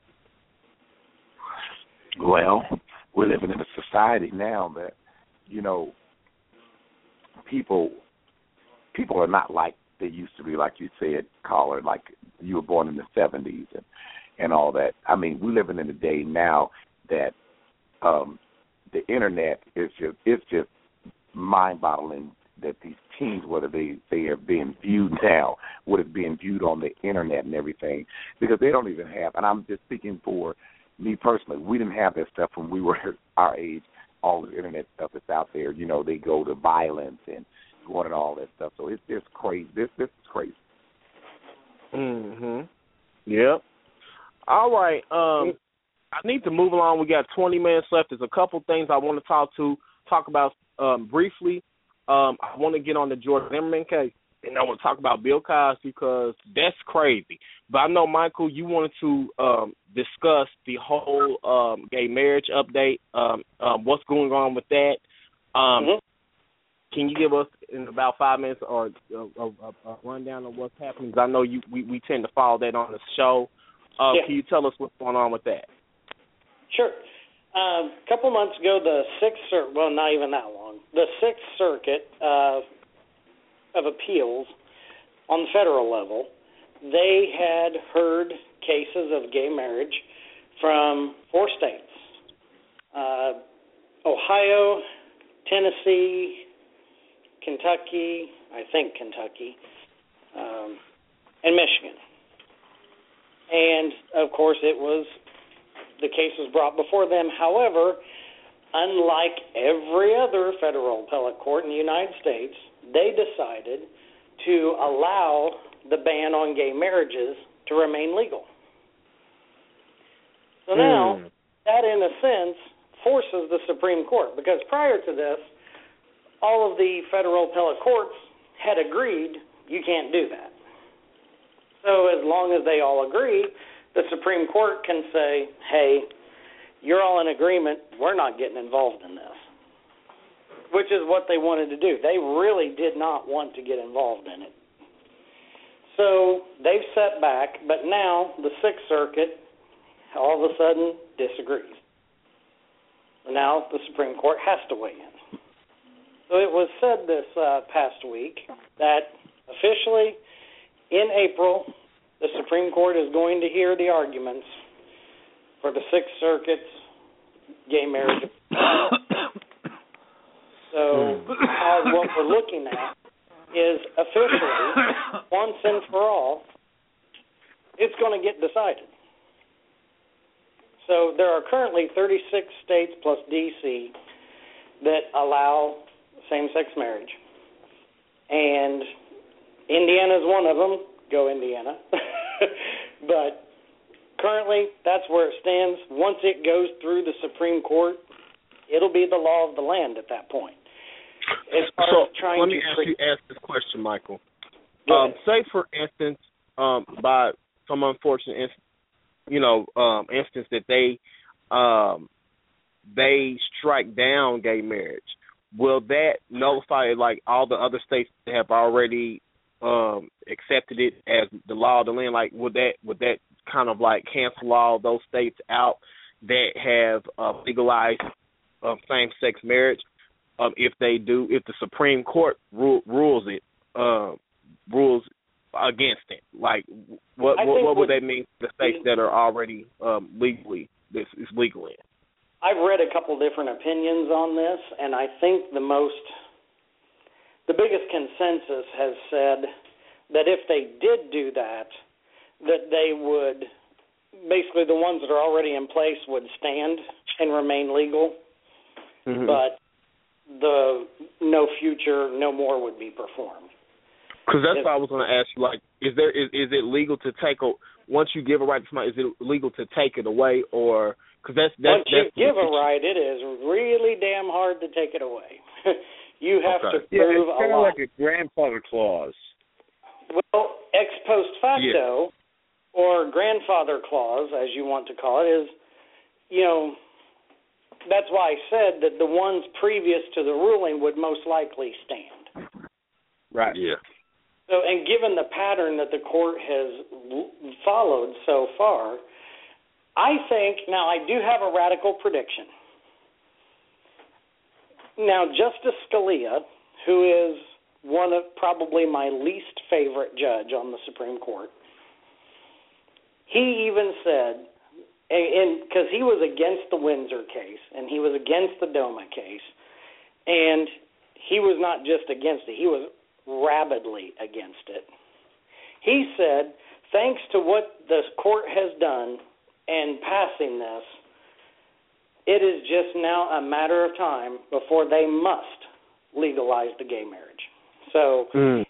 Scalia is saying, well, congratulations, boys, you're going to get it. So that's Right. one thing to consider too. Right now, what you're going to see typically, uh, you see the court split down the middle between liberal and conservative, with Justice Kennedy as the swing vote. And currently, I think that's what you're going to see again, is because it's probably going to at least be five votes to four in favor of gay marriage. However, I have a radical prediction. And my radical prediction is that I think it's not going to be 5 4. I think it's going to be 6 4. Mm. And I think You think it's gonna be what? 6 votes, Six four. yeah, instead of 5 to 4, I think the vote will be 6 to 4. Oh wow. And the sixth vote, I think, is going to be from uh, the Chief Justice, John Roberts. Mm. which would make a lot of the conservatives in the country howl. Absolutely cringe. But I think that that's how he'll vote. So I don't Oh, think wow. it'll just be five to four. I think it'll be six to four. So let me ask you this, Michael, um, and this is kind of relating to this issue. Do you think if this does pass, do you think that the conservatives will have to sort of change their um, viewpoints or have to start looking at gays as uh, a group that they need to reach out to if if this passes through? I mean, I think that you're going to see it's going to be a long time before that happens. I don't think that anytime soon the conservatives are going to change their standpoint on that. However, I do think what you're going to see with the conservatives is all these people that run for political office, they're going to have a big sigh of relief because now they're going to be saying, "Thank God I haven't got to pick a side. The court did it for me." oh yeah, yeah, So you know, because there are a lot of Republican uh, politicians out there that are in favor of gay marriage. I mean, it's well documented. It's the tide is changing on that. Right. It, and and if I may, Mm-hmm. you, you know, it, it whenever I do decide to run for political office, the day that that comes, it, you, you all know where I'm standing. But um, uh, the thing is, and, and I agree with everything you said there, Michael. Actually, uh, it, the thing is, though, it, it, the one thing that I'm kind of differing on is, I don't think it's going to be nearly as long as you think. I think that it's going to be, a, you know, because the older generation politicians that have been so fighting it so hard are kind of dying away. They they we're we're within one to two generations away from having the new bloods in, you know. Right. And it, I mean, I'll I'll be the I'll be the first to tell you that in my life there was a, there was a time that it wasn't even that long ago when I was against gay marriage, and, and through through knowing more people and what so, it, you, you know, I ended up changing my viewpoint. You know, it, it, it's called evolution. You know, and th- this is one of the things that it and, and where my mind was changed at was just that. You know, they, these are people just like us. Just like I, I've always believed that you know a uh, homosexuals should serve openly in the United States Armed Forces. You know, and uh, it, I don't see why they can't. I don't understand why they can't. You know what I'm saying? Uh, you know, we had a guy in our unit with a, a who was a homosexual, and we looked at him just like we looked at each other. You know, he was a brother. You know, that but he you know we all knew he was he couldn't at that time he couldn't you know it was during the clinton don't ask don't tell era right you know but we all knew Yeah. you know Well, I So- we the and I'm sorry to interrupt you, Jr. I just Oh, no wanted to get out there real quick that in April is when the court is going. Sometime in April, I don't know that it's been publicized yet or published. Maybe by now it has. That is when they're going to hear the case, and they're doing something special. Normally, there's like an hour per argument, and I guess due to the impact of it, they're actually going to allot like two hours or two and a half hours, something like that. It's going to be a very long day for the court to hear all of those cases, and they may even hear them over the period of a couple of days. Now, once that happens, typically the court posts its rulings in June. Uh, so, but I think in this matter, you're probably going to see it a little bit sooner than that. They'll post it as soon as they get it done, because I think it's going to be pretty clear cut. Um, Yeah. If they base it upon, do a you know, on that. Yeah, we're gonna Right. do a yeah. Yes, and the court's going to have audio tapes on online immediately. So I know that I will be grabbing those and uh, listening to the constitutional debates upon that as soon as I can hear it, because their biggest pro- is uh, 14th Amendment due process and equal protection. So that's their biggest plus. There's you know another case that addresses that marriage is a fundamental right. So, and then they've also thrown in the Loving case uh, from the civil rights era. So it's going to be an interesting thing to follow, and there's a lot going on out there. But in June, this would probably be one of the biggest impacting rulings that the Supreme Court has made in several years. Oh yes. I can say that probably 30 It's- years it's from now, they'll talk about Yeah, it in the caliber of definitely change how ruling. a lot of it's gonna change a lot eh, like like even just like as far as like how places of employment how they um address people that are uh same sex couples insurance it's it's gonna it's gonna impact every facet of life it really is Right.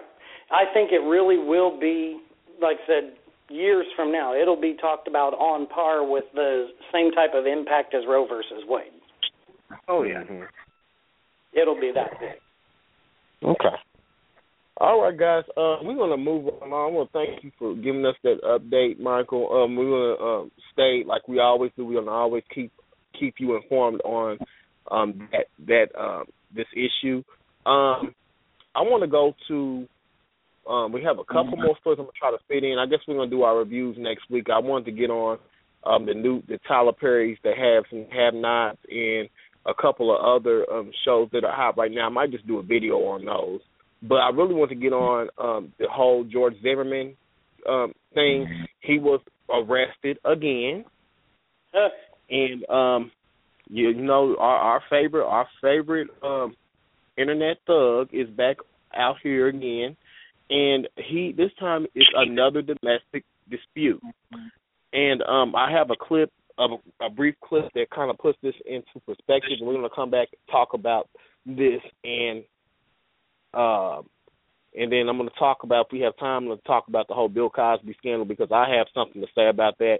And I know, Cie, she she had to leave, so I know we'll we'll probably just catch her next week, or um, um, we'll probably get her opinion. We'll probably talk about that on her show, um, Reality Check three one seven. But I'm gonna go to this clip really quick, and we will be back after this. George Zimmerman uh-huh. arrested again Friday night, this time facing uh-huh. charges of aggravated assault and domestic violence with a weapon. Even though there was no firearm alleged to have been used in this offense, I think in abundance of caution, it would be best to go ahead and order you to surrender any firearms that you may have in possession. His attorney says he's accused of throwing a wine bottle at a girlfriend in Lake Mary, Florida. It's the third domestic incident George Zimmerman has been accused of since he was acquitted in 2013 in the shooting death of Trayvon Martin. His attorney Don West attempting to make light of the accusations. It's clear he hasn't been very lucky with the ladies the last few months. Twice in 2013, police were called to respond to incidents involving Zimmerman, but charges were never filed. The first time, his then wife, Shellie Zimmerman, declined to press charges after accusing him of threatening her and her father with a weapon. Charges from a different incident were dropped later that year when Zimmerman's girlfriend, Samantha Scheibe, accused him of pointing a gun at her and barricading himself in her home. This time, police say a new girlfriend was involved. The woman never called police. Instead, she told officers what happened after she was pulled over later in a traffic stop. Police say Zimmerman was not with her during the stop, and police say she was not injured. Zimmerman's attorney, Don West, said Zimmerman, who is now 31 years old, is clearly still struggling with the attention and scrutiny from the Trayvon Martin case. Certainly, anybody that's been through what he's been through over the last couple of years would benefit from some counseling. It's been a devastating experience that he's had, that he's working through, and again, I'm not a psychologist. I don't know how it's manifesting itself. I'm concerned, obviously, as we are here again this morning. To be clear, this latest incident happened on Monday night, but George Zimmerman wasn't arrested until Friday night. A Lake Mary police spokeswoman told me that they couldn't reach Zimmerman during that time, partly because the officer was off duty two days this week. Zimmerman posted his $5,000 bail on Saturday, shortly after his first court appearance. A judge ordered that on the terms of his bail, he surrender his firearms and make no contact with the alleged victim. Sarah Ganim, CNN, New York.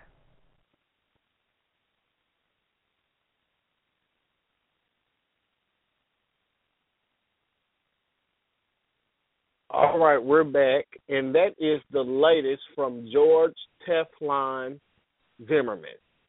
I tell you, he just he just he just tends to get away every time. And what's so sad, sad about it is, is this man feels that he has, and and that's and that's the thing. When you when you get away with something once and you're given these free passes over and over, you you tend to get a big head and you that you can do whatever you want, and there's ramifications for his behavior. You know, his his bond is set at five thousand dollars. I mean, I mean, you know, it's it's he's he's it's too easy for him to get out of jail. And to me, I feel that now that he's been acquitted for um the murder of Trayvon Martin, he's really showing his true colors. And it's kind of funny that now all these people wanted to come out during the Trayvon Martin case and, and, and say that yeah, you know what, he was just justified in killing this young, on, um, unarmed black teenager. But now that uh, this guy's been accused of domestic uh, dispute, no, none, all these same people they wanted to come out and his support. Nobody has anything to say now. You know what I'm saying? It's it's kind of like you know, uh, everybody was rushing to his aid, but now that he's he's out here committing these crimes, he's out here causing disturbance. And someone, I think it was he, it was also an incident where he pulled a gun on somebody talking about, "Do you know who I am? I'm George Zimmerman. I, he's, I'll, I'll kill you." You know, it's this man is a menace to society, and he needs to be locked away. And it's to me like I don't understand how you can be acquitted from a, a murder, and then you you you don't you you think so highly of yourself that you instead Nine. of just like a person, you know, you you don't want to lay low. You want to continually be out here in the limelight. I don't understand that. You know, I'm he one of these days he's going to pull one of those stunts, and somebody's going to shove that same law that he touted around right back in him when they blow him away if he keeps it up. I don't. I, I don't. I'm telling you, I really feel that George Zimmerman. He one of these days the headlines going to say that he's dead, like because he's he's doing too much out here. You know, and I just think it's a matter of time he's going to run into the wrong person. And you notice how he he's always trying to.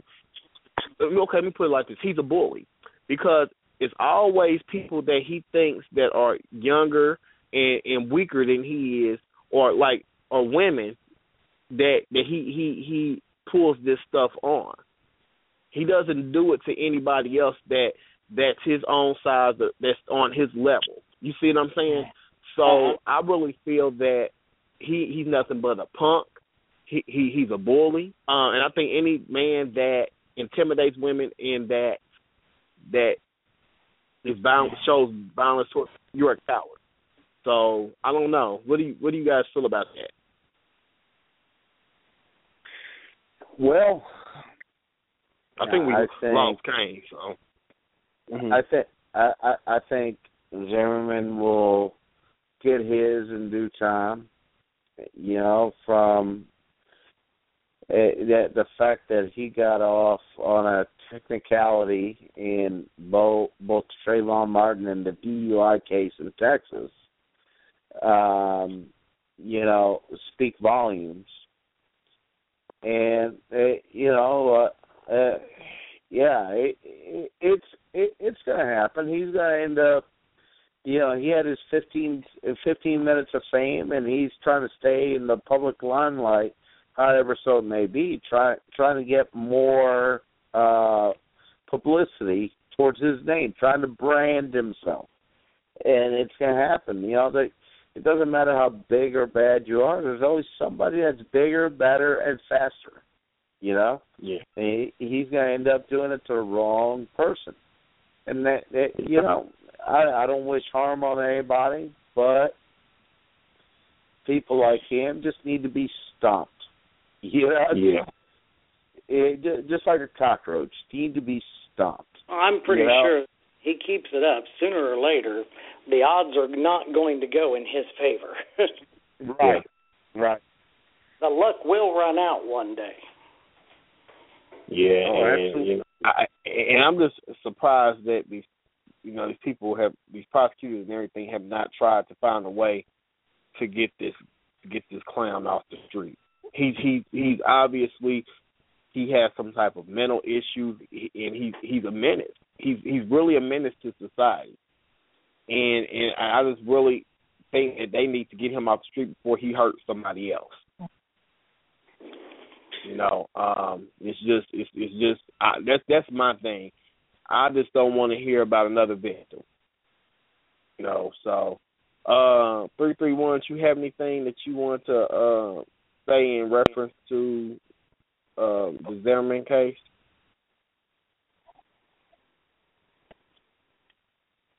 Okay, I think we okay. I'm trying to see who's online. I think it's just me and you, JR now. I think I lost Oh, yeah? Michael. Yeah. Okay, well I still have you here. um, this would be a good opportunity before we close the show. Can you tell us about um, the plans for three um, three XR? Because I know we were in we were in discussion on um, scheduling the show and and, and what, how we're going to um, go forth with the future tapings. We have a couple shows taped taped that we're going to be doing some live shows too. Oh, can you just let the Right. audience know what's planned and, and what you project for the show um, in 2015? Uh, you know, 2015's already starting out with a bang. Uh, Yeah. I mean, Tonight was a good show. It- It was a really good show. you know, and, and the thing the thing with the show is, you know, it we it uh, like with your show, Senica, you know, we we we keep it real. We call it 100, you know, absolute freedom. You know, I fought for it. By God, I'm going to have it. You know. Yeah. Thing is, is it, uh, the basis of the show. It, it, it's about race, religion, you know, and and you know what we we talk about any topics, but as far as what we got going on, you know, we're, we're man, where do you begin with all this stuff going on? You know, it, like like right now today, I was reading an article about you know it, the movie American Sniper, and it based on the life of Chris Cobb, and how mm-hmm. Michael Moore came out saying that snipers ain't nothing but cowards and this and that. You know, it, you know. Hey man, I'm just I, I'm gonna keep it real. Michael Moore is lucky he doesn't know me because I'd be more than happy to slap him in the face for less than that comment. You know, Yeah. it, but you know, it, I, I we- think I we- think I think yeah, and, and, and this is my thing, Joe. I, I think a lot of people, a lot of people, they they're making these comments because they're they're ill informed. I guess like I guess it's the term I would use. They're not informed. They're they're making these statements and they don't have the knowledge of what they're talking about. Right. And that's why people can make these statements because they don't they're not educated in, in the whole the whole topic that they want to discuss. You know, and, so and, you know what, what one of the things that always gets me, brother, is you know, as we were talking earlier about freedom of speech, uh, you know, I've been around the world and I've set foot in countries that people don't realize how much of a responsibility it truly is. Because I've set foot in countries where, when it, the socialist countries, in Colombia in the early 1990s when Pablo Escobar was still alive, you spoke against Escobar or any of the local governments, you'd be assassinated by the end of that night. I'm you kind of glad hope I don't have you- to worry you about better it. hope your family and you better hope your family's not in danger either. Right. You know, I'm kind of glad I don't have to worry about things like that. And yeah, you know, it, I I don't know, man. It, it, there, there's just you know, from freedom of speech to you know, like you said earlier, what is an American? You know, people need to wake up and see that it ain't perfect by any means. It's not perfect, but by God, it's the best place going. You know, and we can only improve, but we can only improve by moving forward. Quit hanging on to the past that hasn't worked. Let's move forward with life. Let's see how great we can be. You know, it, it's a it's a project. Thi- This country is a project that the people and only the people can change. And you know, it it it, blows my mind when people are like, "Well, the government needs to get more involved." No, I don't want the government knowing anything about me. I'm quite fine with that. You know? I like being able to speak my mind. I like having a beer and discussing whatever topic with whomever. I I don't have to worry with, with you know with the thought shit. Am I is tonight the night? And I like that. You know? But um yeah, man, it, it it's it, it's there's so many things going on right now. You, can you really come up with a place to begin? Because I really can't. You know, it, it, we, we're just going to attack this from all different angles.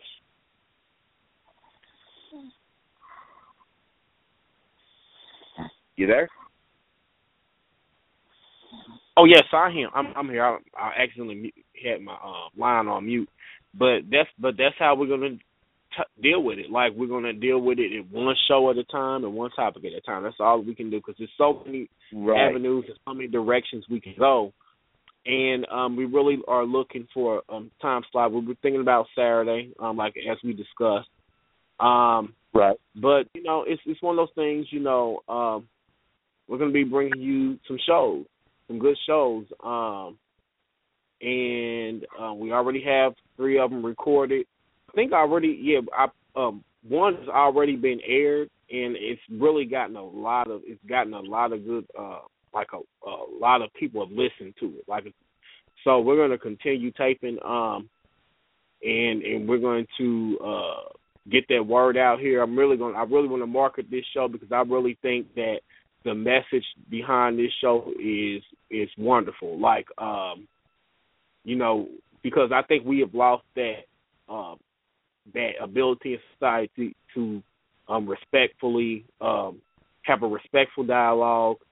And you know, like I said, we and, and that's why I brought up earlier about the whole situation about um, we can agree to disagree, and that's not a problem. But it's just how we can um, uh, intelli- intelligently um, articulate our our uh, our viewpoints and and right. exchange ideas. And I think that's that's what we're missing today. Like, um, so I'm really excited about it. Um, I'm ready to jump into it. Um, you know, because I know me and you're still discussing some stuff, but yeah, just um, just be on the lookout.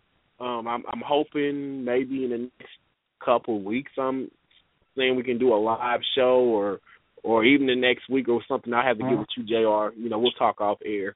But I'm really excited. Like, um, so, but yeah, I, I have one more topic I want to discuss, and we're going to get off here. I just want to get your opinion on the whole Bill Cosby scandal. And what does, Oh, what should he do at this point? Because to me, I think with him being silent, I think that's doing more harm to him than helping him out. You know, yeah, I man, I I just fail to believe. I I I fail to. You know, Bill Cosby is, is speaking about this on Martin Luther King Day. Bill Cosby is the dream that Martin Luther King wanted for minorities to succeed in life. You know, And he would be around the same, about the same age as Martin Luther King. Right, He is about- right. And, and, and he did it all that time without any controversy, and then just out of the blue, all the, all these things start to come on. You know, let my the thing. man. They are. It, and rape is a serious allegation. So It absolutely justice, is. And, and let me and let me let, let me preface this by saying this. I think that anybody that if if he if he done it, he needs to pay. But I feel that um just on the flip side of that too is rape is a very serious allegation. And I feel that if these women or if even just one of them are, is lying and fabricating these stories, they need to be prosecuted to the fullest extent of the law because to me Absolutely. rape is nothing to joke about. It's nothing Well- to sit there and, and, and use. It's, it's it's a very serious thing. And, and see what people don't realize is when when you start making false allegations, it makes it harder. It makes it more difficult for the next person to come out. Right. You see what I'm And- saying? and, you know, with, so with Mhm. that being said, it wasn't that long ago that Kobe Bryant, you know, that that whole thing of him in Colorado where he raped that one chick, and it turned out that she was it was consensual. You know, it, it, it, it, but isn't it funny though and, and I'm gonna say because you know me and you, JR. We, we we keep it real, and you know, and I can Right. just be honest with you and keep. And we talk about things openly.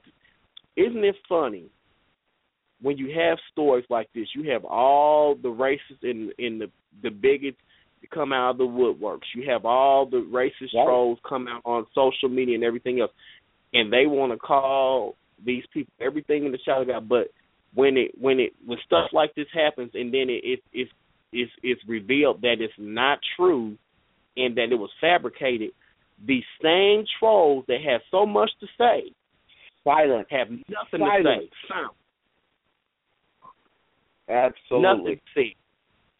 So this this it ties back into speech, the freedom of speech. You know, we have so many people that want to be outspoken against falsities, but when something is true, they don't want to speak out on it. The truth is Right. revealed. Nobody wants to speak on it. Right. You know, and, and you know, I, I I hope and pray that it ain't true. But like you, if it is, re- if all this is legit and it happened, absolutely the man needs to pay. I don't give a damn if he's on his deathbed; he needs to pay. You and, know, and isn't it so sad that this man has spent his lifetime building up this legacy? And, and, I, and I'm got a couple of things that I'm gonna say this too, but I'm gonna say this first.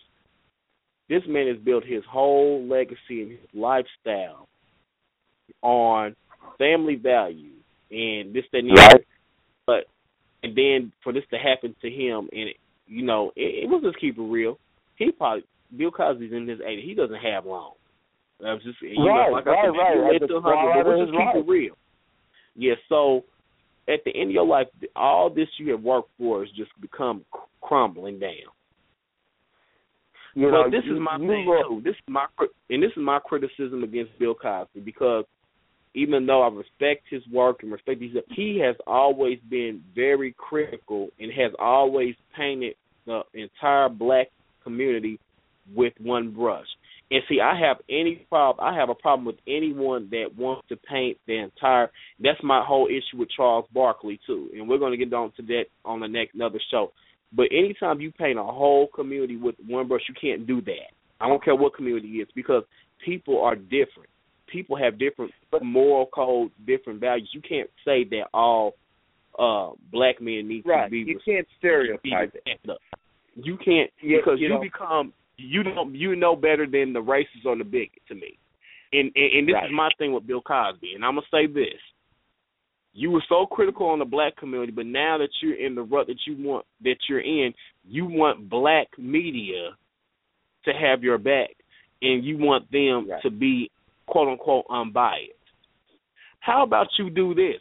How about you ask all media outlets to be unbiased?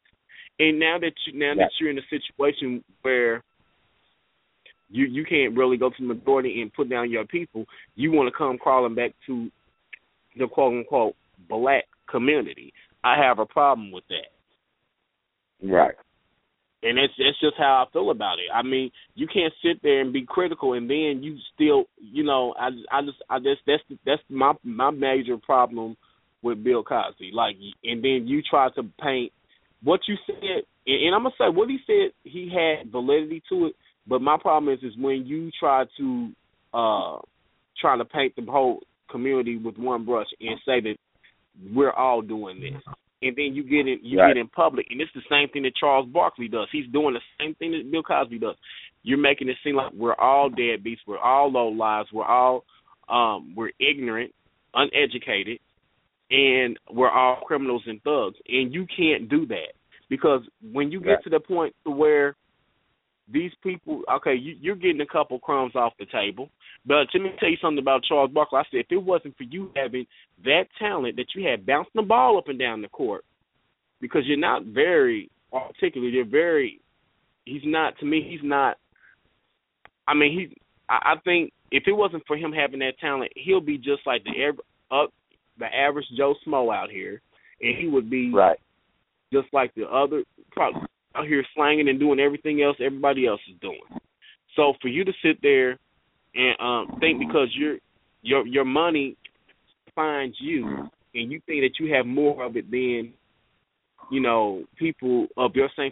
I just think that that's very sickening, and that shows that you have a slave mentality. You have a house Negro, for and you know, and I'm sorry for using that term, but you have a house nigga mentality, and and, and that's very sad that we're still dealing with these issues. And I'm not, and I can speak for my community, like you know, we're still dealing with this in the African American community. And I'm not saying all of it like that, but there's a lot of people that feel that they have to uh put down their own race to make themselves look better.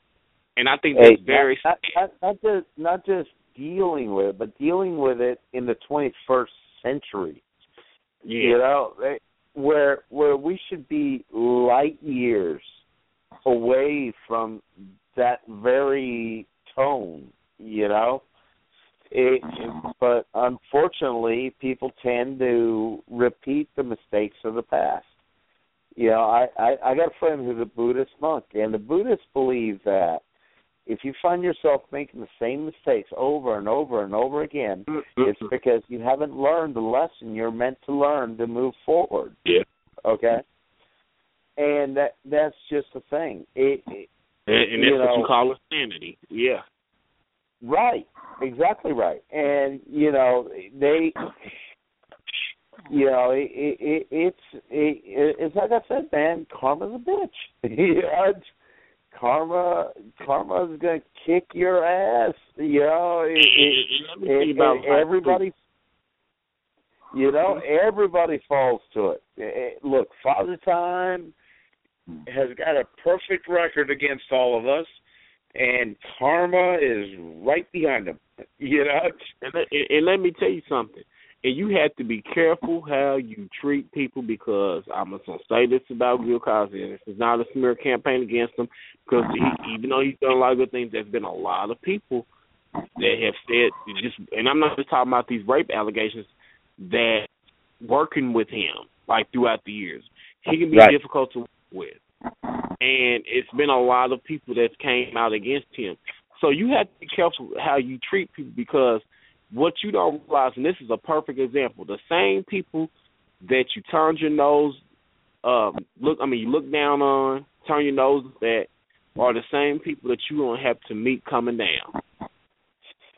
and, and you, You know have to though, humble yourself.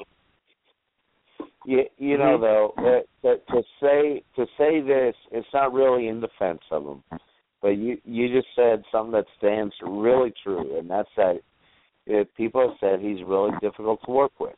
And, but whenever you're the biggest star in the sky, okay, and he was the biggest star in Hollywood for the better part of two decades. All right, he was the highest paid sitcom actor for ten uh-huh. years.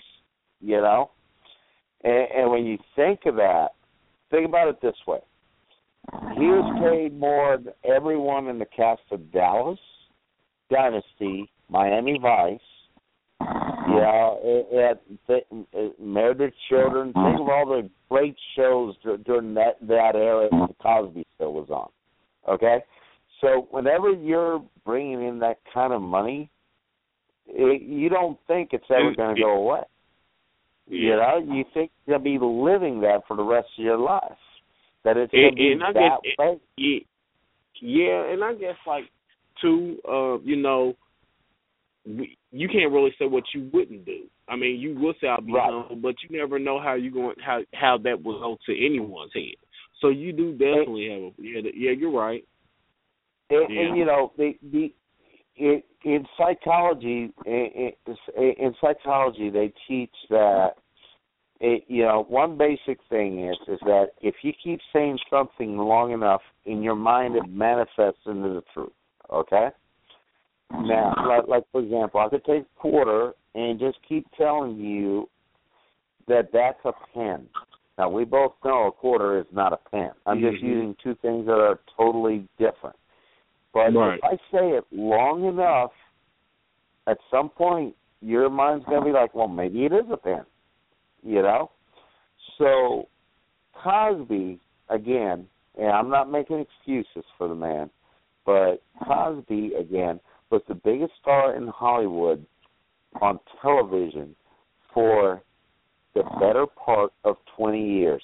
And during them 20 years of his life, he had to pander to all these producers and all these, you know, uh, uh, all these network executives who you we can all pretty much what guess what race they were. So, in order for them, you know, in order for them to make the money on advertising by put selling, you know, commercials for the during the Cosby Show, they were paying the the equivalent as to what a Super Bowl commercial is now. Okay, for that time. And money talks, right? Well, Yep. if he's sitting there pandering as a minority, if he's pandering to these business execs to keep the money coming in that he's used to making, maybe, just maybe, he did it so long that he believes he's one of them. Bill Cosby's a very educated man. Him and his wife both have PhDs. But I do believe he's a victim of his own doing. You know? Yeah. Yeah, I I don't I you know, and in time when everything wears out and the lifestyle is no longer there, we all find ourselves going back to what we know. You know, what is familiar to us. So that that's why he's coming back because now all these and, and again I'm trying not to throw a race, but it's kinda hard not to. All these white network execs don't have his back like they would have twenty years ago. Maybe all this did happen and the network execs kept it hush hush because of how big the Cosby Show was and the brand of Bill Cosby was. You know?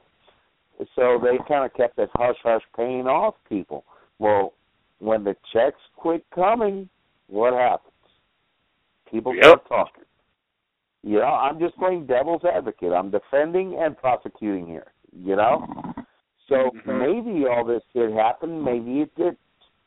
If it did, he should pay. If it didn't, and all these allegations are false, then the accusers should pay. Yeah.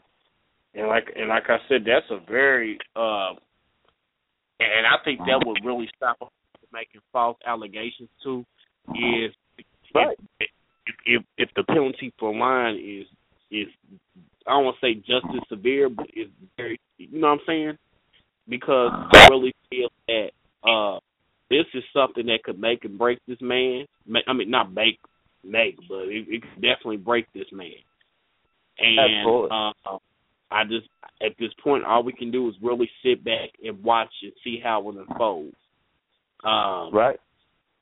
There's just I, I seen that Dr. Phil episode when he had several of the uh, of the accusers on there, and some of those women are very believable. I think some of them. I think I I, I don't know if this point if it's one of these things. I've thrown this theory out here too. Um, do you think it could be a theory of maybe these women put themselves out there, and I'm gonna say this: we call them thoughts. Um, those Right. souls over there, and maybe Right, you could have. They put themselves out there. They were they they and they thought that um being around Cosby and giving themselves to that man was going to get them somewhere and maybe he dropped them like a bad habit and it didn't go the way they want to and now years later they're upset about it. Because to me I just I just don't understand and, and like I said, I've, I've never been a victim of rape so I don't know, but it just seems to me if someone violated me I would not wait that long to come out. All these women waited this long. Right. So And- it just and it's a see, lot of it- Mhm. in in rock music, they're called groupies. You know, Mhm. same thing, exact same thing. The chicks that put out to try to get somewhere. Okay. Yep. And you know, it very well could be that. You know, there there is a there's a certain element of truth behind everything, and the, the truth is undeniable. It is factual, uh-huh. and it's going to come out. You know, you know, and, and it could have been just that. Maybe there were Cosby groupies. I mean, Cosby was a very Cosby has been a world name. You know, and maybe he ran right through them like bowling like bowling pins. He struck out, uh, struck them all out, and maybe he right. had the same mo. And they all bitter about it. They all old. They all bitter. They all used up now, and they mad Right. that they've been with this man, and he he's going on, and they see that he has a family, he has a career, and maybe it's just all there. I don't know. I don't, who knows? But it just seems so funny that it's like a ripple effect. And and to me, this is the thing that really incriminates him the most. He is not saying anything. To me, let me tell you something. This man has he has. I'm not gonna say I hate to use that now. I'm not, not gonna say more money than God, but hell, he has. I mean, his name alone. You know, and, Right. and my It's thing, brand. you have you have the financial resource. You can't hire a publicist. You can't get nobody to write you no statement, write you a statement, No, or can't. something out He can't. in your defense. he- it, it, and that's why he can't because it, it, it's he's probably being advised by his attorney just stay quiet let's let the truth come out and we'll take it from there. You ain't going to mm-hmm. hear nothing about cosby until after everything is settled or what you know it goes to court and he wins or loses. That's when you'll hear him come out with something but until then, no. It, it because anything that he says is under such a microscope right now that it can be construed in any which way possible. Now, Bill Cosby is a very intelligent. uh he, he, he's a very uh, he, he's a very eloquent man. Okay. So he has a it- rhyme. So you're saying there's a, it's a method behind the madness, is what you're saying. Right, right, right. And you know, it, he knows.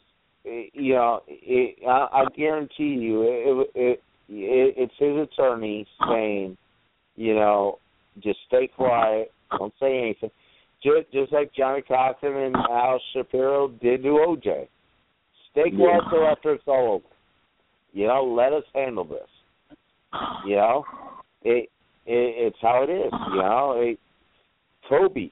You know, it, Kobe didn't say a single word till after it was all said and done. You know, Yeah. it's not that he didn't want to; he was advised against it because the last thing that you want to come out and do is make a alleged rape victim Eh, eh, you know get people to have pity on an alleged rape victim. You see what I'm saying? And mm-hmm. there's absolutely when you think about this, there's absolutely nothing that you can say on your defense on on such a charge that's going to help you. What are you going to say? I didn't do it. This is all false. Well, now you're ah. saying that the victim's lying. You see what I'm saying? So he- I guarantee you, he's just being advised to stay quiet.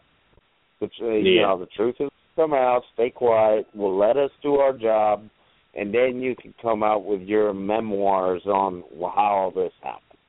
You know? And, and to me, But- and this is my thing too, JR. It's gonna be very hard to prosecute a case where there's no physical evidence. There's no. It's been so long. Like, how do you prosecute or bring charges against somebody on something where it's been years? Like, it's been decades in some cases. Well, well, I I, I got an Maybe- example for that, and her name is Paula Jones. She kept a she kept a oh. cum stained dress that Bill Clinton threw his oh. load on. oh Lord.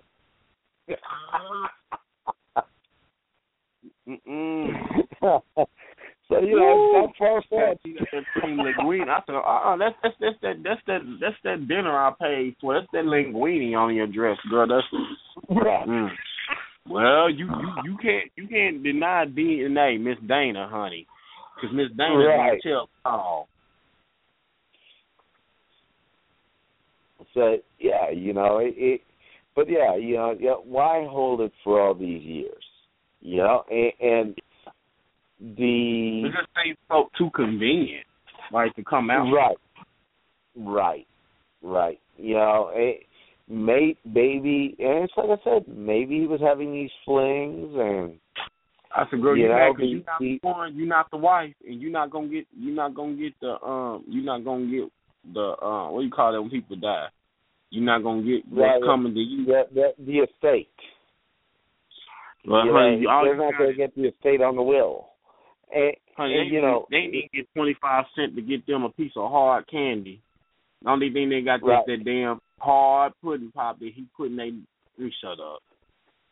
and, and, and you know, maybe maybe it was just that, but the they they were getting paychecks from the uh networks to try to keep it under seals, and after Cosby was no longer the big name, the checks stopped. You know, and they're looking to get their money, or else they're going to talk. You know, I, I No, mean, how many that's- times? and that's and that's the dangers. And I'm just going, I like you said, I hate putting right there. That's the dangers of being a powerful. I'm not going to say black, just a Absolutely. powerful minority with money. Because I'm gonna tell you this now, they you get think you getting too big, and they gonna find a way to put you in check. It happens all the time. Look at Michael Jackson. Absolutely. You know, the, the they uh you know, it, it, it I'm telling you. And it's, They- that's why and it's so if easy, you and, it's so easy. They do it every time they do bring you down. It's always a sex scandal. It's nothing else. Right. Because they, and I I, hate guess to say I this, guess they I guess society looks worse things to be like brought down on. but- Mhm. You know, I guess there's worse things to be brought down on, but Yeah. if you're gonna go down, go down swinging. Um, well, yeah, I just definitely want to get on that because I know I I had to get your opinion on that. I know we talked about this around I think Thanksgiving before, yeah. Right. At least, but yeah, I wanted to definitely get your opinion on that because I think it's just getting crazy now. Mhm. Right, right. And, and we ain't heard the end of it, man. It, it, Yeah. I, I mean, I, I, I'm going to tell you what the outcome's going to be, and that's that there's not enough conclusive evidence to prosecute. You know, and nothing, absolutely nothing, is going to come about it.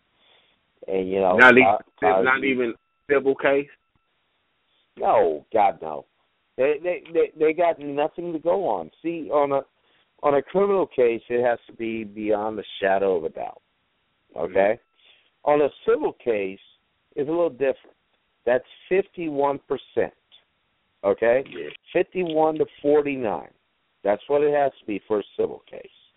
So you you know they they they have got to all you got to do is lean the judge more towards your side, just a little more, you know. And but the th- the thing that stands are the facts, and the facts get proven with evidence. If you don't have the evidence, it's just hearsay. Yeah.